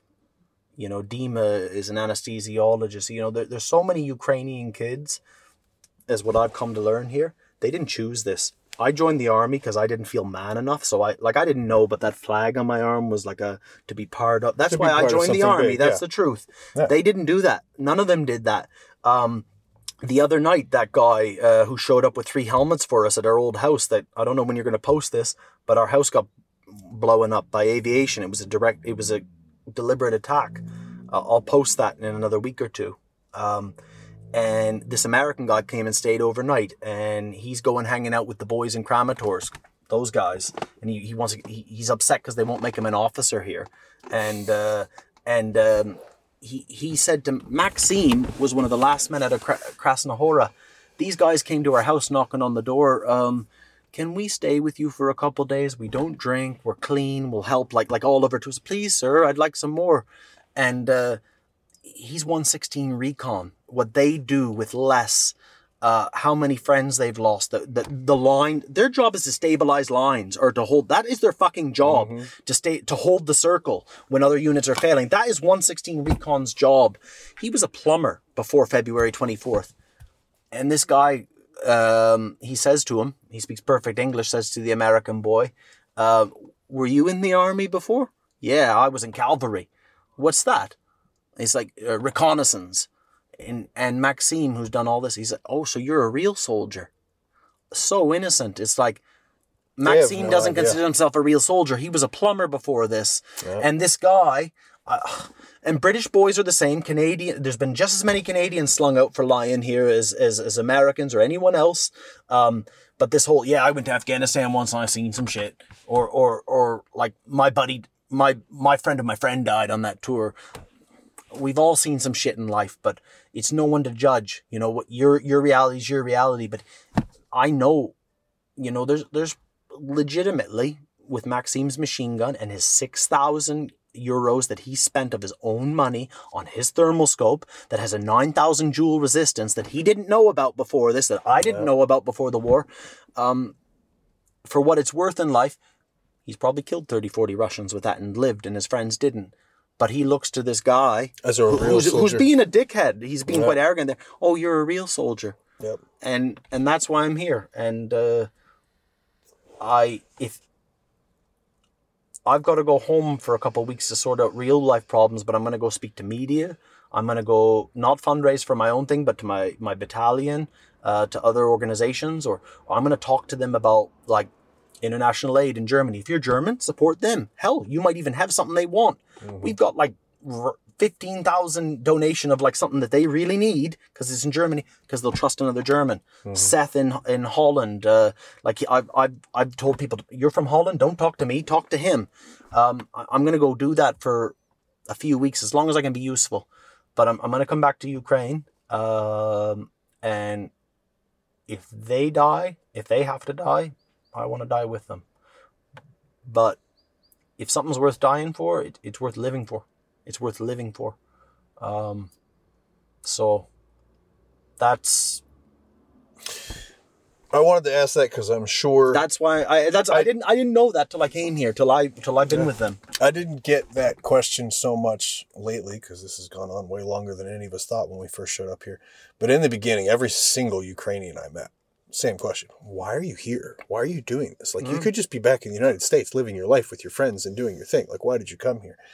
And and I say all the time, do you want the answer to why I came Mm-hmm. or why I'm here? Because they're not the same at all. I couldn't answer it simple. I had to tell it you that way Yeah. because she didn't have to do this either. She was an intern neurologist in Lviv. She could have gone west. and that's what did it for me was uh, the number of people I met Stepped who were up. showing up Stepped up. to go fight and finding out this guy was a GQ model. Literally, this is a true story. Yeah. And had all the contacts to just piss off to Europe. Has never held a gun in his life. But my family's here and I don't want them to die and I don't want to be Russian. So we're going to do this. The businessman who has millions of dollars in the bank account, who's in the same trench as the skateboarder kid who lives in the ghetto and they're best friends. Like all of them just going, no, I have the contacts to leave, but I'm not doing it. And I'm not only not leaving, I'm going to put a gun in my hands that I don't know how to use. I'm going to watch YouTube videos for 7,000 straight hours to learn everything I can mm-hmm. and then train with you guys to learn everything I can and then go fight. Like that made this a family for me to where I don't look at it as I'm helping Ukrainians anymore. I am here. I'm part of this family. We're all the same family and we're all doing this together. Oh is, my God. Is the answer for why I'm still here as opposed to why did I come? I'm proud to get wounded for Ukraine. Like I really, it's not, you know, like you know how like we have pissing contests. I I made a joke with the boys the other day. It's like uh, one guy's like, um, he's like, uh, yeah, I had two concussions. And the other guy's like, I had three. I had four. It's like, who's got the longer dick? Oh, I got seven. Yeah, yeah. You know, but they go back. Um, but but one thing, like in America, you got veterans clubs. Like we got the Legion in Canada. We got whatever. There's this real thing, and it's it's very real in all our cultures. It's like, oh, what did you do? Oh, I was in one para. Oh, I was in 82nd Airborne. What were you? There's none of that here. And if we ever if we ever survive this, um, if there is like those veterans clubs, it doesn't matter if you're third assault, if you're 46th Brigade, 93rd Brigade. What did you do during the war? I was a HIMAR operator. You were in infantry because I always thought it had to be infantry. That's why I didn't want to join the infantry. I wanted to be a dog handler because I, I like dogs, but I had to join the infantry, and that's what I you know. Um, they it, it don't matter. Oh, what did you do? I was a volunteer. What did you do? Um, I was the I was the radio programmer in Lviv. I pro- programmed a thousand radios. Come have a beer with us. Yeah. I was the nerd who figured out how to make a drone that could hold two grenades. Awesome. Yeah, like yeah, everybody's yeah. contributing yeah, in their yeah. own way. Dmitry Nova Post Spetsnaz, and uh, Yeah. everybody who did it will be able to hold their hang their hat in. Yep. And it's funny you bring up It's the total wounded war. thing. It's you bring up the wounded thing. that tour, was one of the war. most humbling things for me that I talk about with my guys. I'm like, man, do you remember when we were in and we were deploying? And if a dude caught one piece of shrapnel to his leg, you're like, you're a Purple Heart guy. God. You're this, and they're probably done. Like they don't fight again. Like they did it. They fought for the country. They got wounded. And they got here. These guys, I literally had to All grab a guy because his ear was gone, blood pouring down the side of his face, and he was mad at me because I was forcing him to leave. He's like, "No, I'm fine." I'm like, "You're at least going back to the stabilization point Yeah. before I let you fight any further." And of course, there's a little bit of concussion mixed in there as to why you're not thinking that way. But but but these guys will put a tourniquet on their leg and then try to go and fight again in two days. And they're not looking for uh, any medal. They don't want any treatment different than anybody else just because they got hit. Like, and it really changed my perspective. I was like, man, I mean, I'm not shit talking the United States. I have a lot of great memories and, and I'm very proud of my time in the military there. But it was amazing to put that perspective of, man, I, I think we're a little bit wussy on this front because we make such a huge deal out of even a little injury. And these guys, man, my God, like it's like you just said, it's not a status thing to them. They don't view like, oh, I'm better than somebody else because I had a more badass job or I had a wound and they didn't. It's literally we're all desperately trying to fight for the people we love and we're all on the same team and that makes us all equals. When's the last time an American general, a British general, um, has a, when's the last time they made a decision? I'm gonna, I'm gonna, I'm gonna, I'm gonna throw an assault there, and we're gonna fail. And when, when's the last time a man had to sacrifice a platoon, a company, to sacrifice a battalion, so that those other two battalions could punch through? Yeah. Um, Korea, I think Korea. I don't. I think you'd Afghanistan? have to go. Uh, not Afghanistan, No, no, not no, no, Iraq. no, no, no. I was going to say all the way back to Vietnam, possibly. like uh, World War Two. Let's be honest, D Day. You know what I mean? They they knew those five beaches there, the Canadians, the British, the American. Probably one of them wasn't going to punch through. No. And and and and yeah, those are my, those are my heroes. Um, and I and I never understood that. Uh, everyone wants to say Slava Ukraine. There's refugees that ran away here and are living their best life, and some of them should, some of them could have stayed and helped. Some need to get the hell out with kids, and they wave that Slava Ukraine, Slava Ukraine. But but Heroyam Slava, glory to it's for the dead. It's for the dead. Yeah, one of the things, and this is just getting purely philosophical because it's not something that I actually think is wrong.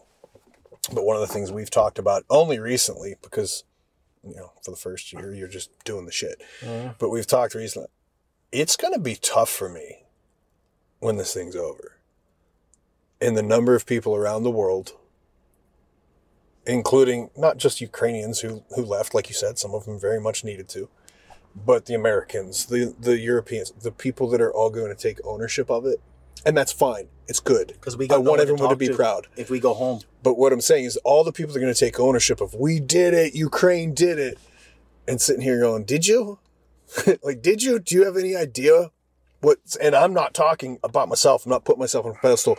I've I've seen some shit, been You're through some shit, it. but I I'm haven't been of it. through. I haven't been through the shit that a lot of Ukrainians have been through, and and and to know that those people what they've seen and what they've gone through.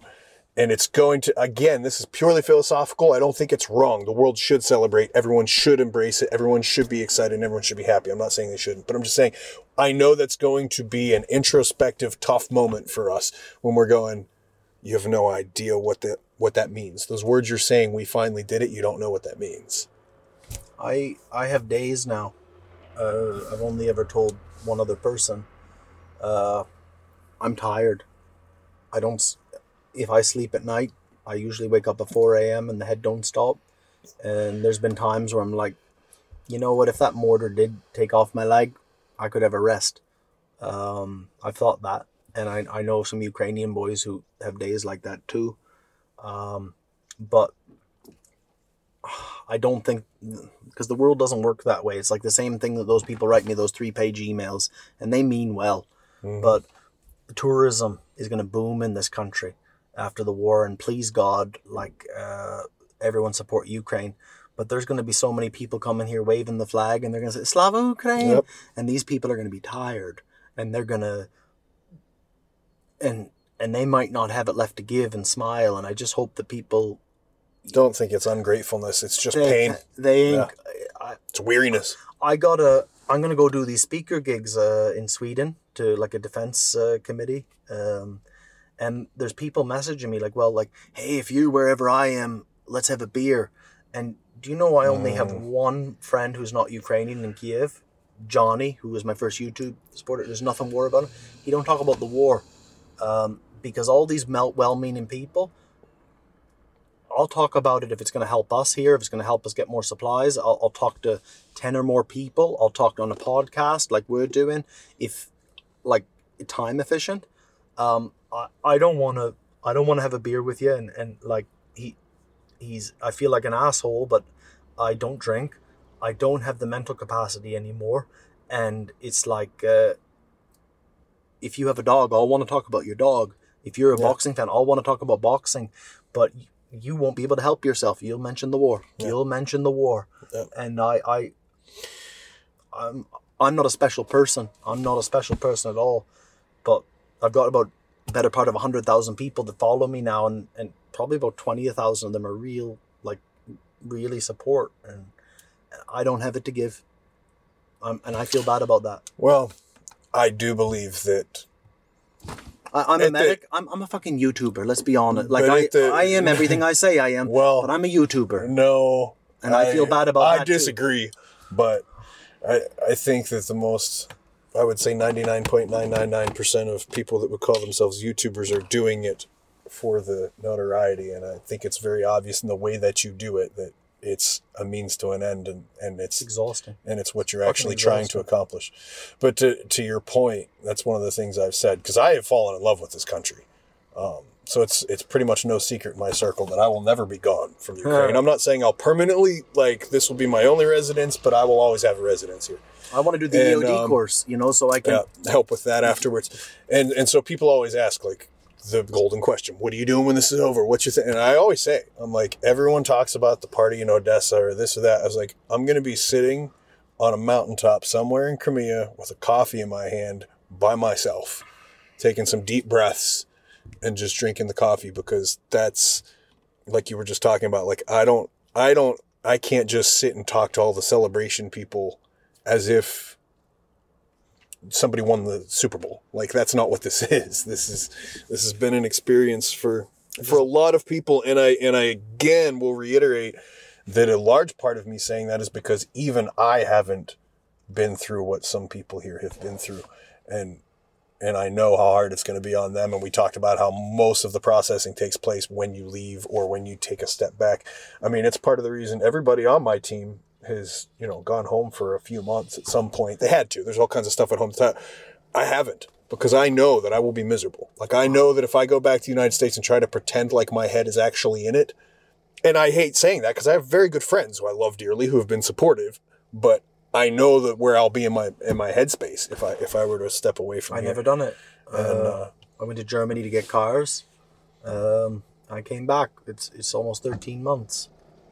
I for five days I took sleeping pills that somebody gave me, and I'm in a twelve step program. That's a no no. Uh, I took a half a sleeping pill, um, but I don't I don't sleep. Uh, four hours max. Um, I don't I don't know what we're gonna do after this. I don't even. Uh, Well, it is Ukraine. None of us know what we're going to do tomorrow. I'm tired. I'm I'm I'm really tired. But you're you're doing good work here, and and I don't. I'm. I'm pretty effective at what I do. I'm pretty effective at what I do. So and so you're doing the right thing too. people say you got to take care of you. You need some R and R. You need to decompress. You can't put on so, uh, somebody else's mask till you put yours on first. Well, you don't know what I know, and and if I don't make a distinction between a Ukrainian life, people have died because of me. You know, like uh, if I, it's not my whatever. It is what it is. You know, I made a call, and uh, yeah, okay, you're tired. Suck it up. As long as you can do good, uh, and that is the balance, though, is that people have lived too. as long as you're doing good, and so if at some point it is going to enable you to do more good to recharge, I don't think there's anything wrong with that. In fact, that's what needs to be done. And and like you said too, it goes back to the I'll use the word inspiration. I don't know if it's the proper one for this context, but like it's really hard to step away and be like, I need to recharge or pull myself out when you know so many Ukrainians that are thanklessly just plugging away and continuing to do it without even considering doing that. 93rd Brigade doesn't get a break. They get a break when they're told they get a break. You know, 46th, 28th Brigade is in it now. They don't get a break. Yeah. Um, I don't know. But there is, uh, I got nothing left to give oh, that's not today. True. Today. I Oh, mean, today that's possible. I'm sorry. Yeah, no, you're good. Um, and and I don't want this, to, you know, be a negative note. I want this to be real, and that's exactly what it is. Like I told you, I am not a public guy. I'm not good with social media. In fact, I it's we talk all the time about how the fact like we've been here for for a year now doing this. Um, the have government, the government here has recognized us. All the commanders know us. We don't go anywhere without it being a request. They're asking for us, and yet No one on the outside knows we exist, and we have done a shit job of raising money because none of us are good at the public thing. So the the whole purpose for me doing this podcast is these authentic moments. Everyone on the outside can talk about talking points. You can do quick interviews with people and get talking points.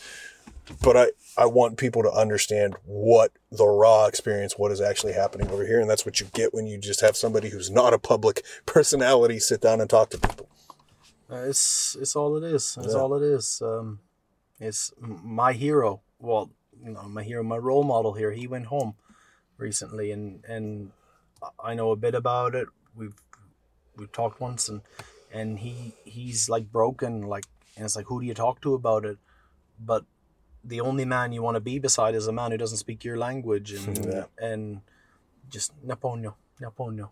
Um, I understand, and. uh I don't know. But on a high note, um, Hit that high note. let's try to find one here because we've had many. Um, We have. What is Okay, here, let me ask you this. Because this will be a high note, whether it seems like a somber one or not. How has this changed you as a person? It's uh, it's been there's another word for it. It's been very confirming. Um, I've always been eccentric. I you know gr- grew up without any other kids around. You know, like I never fit into the group. Uh, I fucked up a lot, but I always try to do the right thing. I always try to do the right thing, and uh, like in the workplace, you know, like everywhere. Um, I've always, it's kind of like I came here and I, I knew it was right, and I didn't know how it was going to end up, and um, a good idea is a good idea, and it doesn't matter who it came from, and, and it's not the rule. Donbass. Once you get past that last block post, it's pure. It's like. Uh, there's none of that oh you can't do this because it's tuesday or you don't have this and you need this piece of paper first and it's like good is good and evil's evil and uh, i just i always i always wanted to be a good guy i always wanted people to think i was a good guy i wanted to be able to tell myself i was a good guy um, but yeah i know i'm a good guy that's i take a lot of comfort out of that And you should. i did the I, I i did It's it's the only thing that's going to save our society. There's so many problems in society is that everybody needs to break it all the way down to that. Are you good or evil and are you going to fight for the good? Do you know what I mean? Just simple. None of this. Oh, you did this, but you didn't do that. But or or in like our world nowadays. But what did you mean when you said Yep, that? Yep. At There's the end no- of the day, are you good? If so, are you going to stick up for the other good people against Yeah. evil? If so, done. Good. And, and it's it, it's interesting that you bring up that last check post thing because that is such a cathartic moment for me. When you get past that last test, like you said, after you've passed that last checkpoint, it's if you see a need, you meet it. Yeah. If you need to do something, you do it. Um, that last because you've be, you've could you've, be five you've kilometers passed away, the it could be last judgment. There's away. no more judgment. Like once you're once you're inside there, it's it's not each man for himself, but on some philosophical level, it is. It's you're now there, you're in the shit, and you you see needs and you meet them. Yeah, Yeah. I, I live on the other side of that, yeah, and yeah, yeah. But I mean, that is one of the beautiful things that's come out of this is is that simplification of good versus evil, which sounds so tacky and cliche, but it literally is. And it's what's drawn a lot of us combat veterans. We talk about this amongst ourselves all the time is like we've been involved in other conflicts where you're following orders and you're basically fighting for the guy next to you, right? Here, you literally see something that needs done, you know it's good, so you do it. Boom. End of story. That simple. It's evil people trying to trying to, you know, destroy good people and you're with the good people. And it's that simple. And that's a beautiful thing. it's just it's just different. It's just different. It's like here, no, don't here. Let me give you one of my cheap body bags because it's pretty calm here. I'd rather save the good ones for when we're in a hurry. But in in that same area, you know, that guy brought. We did that, and then two days later he comes because we had to pull back seven kilometers. Now I've got we've got power, uh, not a generator. We've got power. We've got a shower. We share it with people. They know. Um, we've got water. You don't drink it, but you know, um, and we're bagging up a guy, and I'm saying like use the cheap bag, and then two days later he's coming to our house, and it's like we got sushi. You know what I mean? Like people don't understand. This is Europe. You know what I mean? This is Europe. Yep. And he says, uh, and I was like, oh, that's smoked salmon. Do you know why it's smoked? Because of because of the grad on the way here. people like, do you need? Can I send you a food package? Like well-meaning people. Yeah. It's like you don't understand. Yeah. You don't understand. Well, trust me, it is it is good and therapeutic. We just kind of came from a, a dark place in the conversation.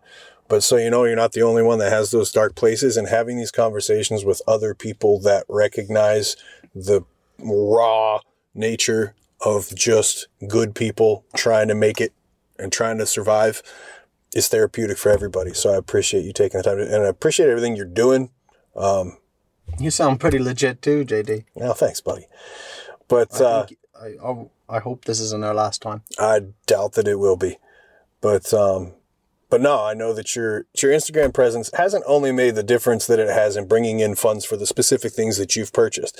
It's made a difference in the in the optics because there's so many people that have turned this into a right versus left or a blue versus red. Oh my god! And there's so many people who are over mm-hmm. here who are putting themselves out as big public images of what's happening in Ukraine that are kind of tainting it. One of my biggest beefs is that a lot of people that are supporting Ukraine, and I'm using air quotes for anyone who's listening, are not representing Ukrainians and that they're being condescending and they're being attacking and they're being rude. And I'm like, if you're going to say you support Ukraine, you should probably act like Ukrainians because they'd all be ashamed of the way you're behaving right now. So positive, authentic figures like yourself who are actually showing just the raw, here's what's happening, here's how beautiful these people are. It doesn't just bring you money for what you're doing, it changes people's perspectives on this. So it's a it's a huge thing that you're doing, man. It's awesome. Not to mention the hands-on stuff that you're doing everybody, here. So- everybody. Like there's people who help us overseas, you know, who don't let this go. There's uh, there's people in Ukraine from Kiev. There's people who don't give a shit. Uh, let's not kid ourselves. No, of course. But it's like the whole world of love. We've got millions of people supporting us. Don't- With all the money my tax money pays for that, you know what I mean? It's like no, but people are giving these people. Uh, it don't. It's what it all comes down to. And I'm no political, but the, there's no there's a few hundred thousand men in Donbass right now and women. There's the it, the millions and millions. Of, it all comes down to a few hundred thousand people holding the line in Donbass. Mhm. That's all it is. Nothing else matters to me anyway. Yeah, no. And that's, like I said, that's pure. And I will say, this is definitely, you know, if I was to answer the question, how has this changed me? This has restored my faith in humanity. I was at a point where I really, really didn't think I had a dog in the fight in this world outside of my very small group of close friends because Yeah. I was so disappointed in all of fucking society and humanity. And to come here and see people come from all over the place Yeah. and and it's been overwhelming. And then to kind of find this whole society of people here that I didn't know exists of Ukrainians that are almost all like that, like you said. Not everybody. There's people that don't give a shit in every society, but certainly an inspiring group of people here in Ukraine. And then add to it the amount of foreigners that came in from New Zealand, from everywhere to do things. The Andrews and Chris's of the world, who are the last one you would expect And they gave their lives. and they gave their lives and it's it is it does renew my faith in humanity that hey there's still a lot of shit out there but there is a core group of people who will say our government's not going to go help fine i will so I didn't want to leave it in the hands of experts. Really appreciate you taking the time to talk and i definitely echo that i don't think this will be the last time we have a chat might be the last time we chalk on here for a while but definitely Yeah. uh Um, this is going into like Jocko and Joe Rogan lengths. oh yeah i'm a i'm a i like to hear people talk man so i'm happy about it Yeah. i'm no jocko or joe rogan but i'm happy about the fact that we got to dig deep so this has been cool. all right brother Thank you. Thank you. Thank you so much for listening. I hope you enjoyed that conversation as much as I did. Um, I do want to say, you know, towards the end, we got uh, we got very transparent, and it, it definitely ceased to become a podcast for us. Um, and that was kind of two guys venting, um, and it was it was emotional for both of us. That carried over after the uh, after the recording was finished. Um, I want to clarify and make clear that we both, and, and he didn't say anything to the contrary, but I said something that was to the effect of it's going to be tough for me when when people from outside of Ukraine come to celebrate at the end. And I just want to clarify that I am immensely grateful for the amount of people that have found whatever way they can contribute and, and have stood by Ukraine in support from all over the world. I know that everyone is making a massive impact and that no uh, no support is less important than any other support. And I really do hope that the world does come and celebrate uh, with Ukraine. This is this is an undertaking for a lot of people around the world. For me, my concern that that I was attempting to raise in that conversation is that for a lot of people, um, we're going to be very, very glad that it's over, um, but it's going to be a very painful time. Uh, in these situations, when you see things day to day, or or you spend a period of time in a situation where where you're losing people that matter to you, where you're meeting people um, and getting to know them, knowing that in 72 hours they might not still be alive. Um, when when you're having these this reality, most of it doesn't get processed uh, until it's finally over, and that's not just a defense mechanism; it's a survival method. Um, and so, when this war is over, it's going to be uh, for a lot of people, it's going to be more of a grab the person you care about and just you know we finally did it, we finally got through this sort of a feeling, and and I know that it will be difficult. Uh, it'll be difficult for everybody. Um, you know, the celebration, the the excitement will uh, will be difficult to match uh, with a lot of hurting people. And then I hope, as Brandon so adequately put it, um, accurately would be the better word. Um, a lot of people that are hurting um, might not meet the expectations of people that come here to celebrate. And so I hope that everybody just understands that that this hasn't just been a hoorah, let's go get it. For for a lot of people, this has been, can I survive another hour? Um, can I keep from falling apart for another day? Um, and so it's it's going to be difficult at the end. But I did not want there to be any um, any perceived ungratefulness on my part because there are so many people doing way more than what I'm doing. There's so many people doing incredible things uh, from all over the world, and and I'm aware of that. I'm extraordinarily grateful for that. The Ukrainian people are extremely grateful for that, and I do sincerely hope everybody uh, does celebrate what's going to be a very important, very important uh, victory at the end. Uh, again, thank you for listening. And uh, if you enjoyed it, I'd ask that you hit like, subscribe, leave a comment. Uh, anything you can do to help support would be greatly appreciated. And until next time, Shasliva i Slava Ukraini.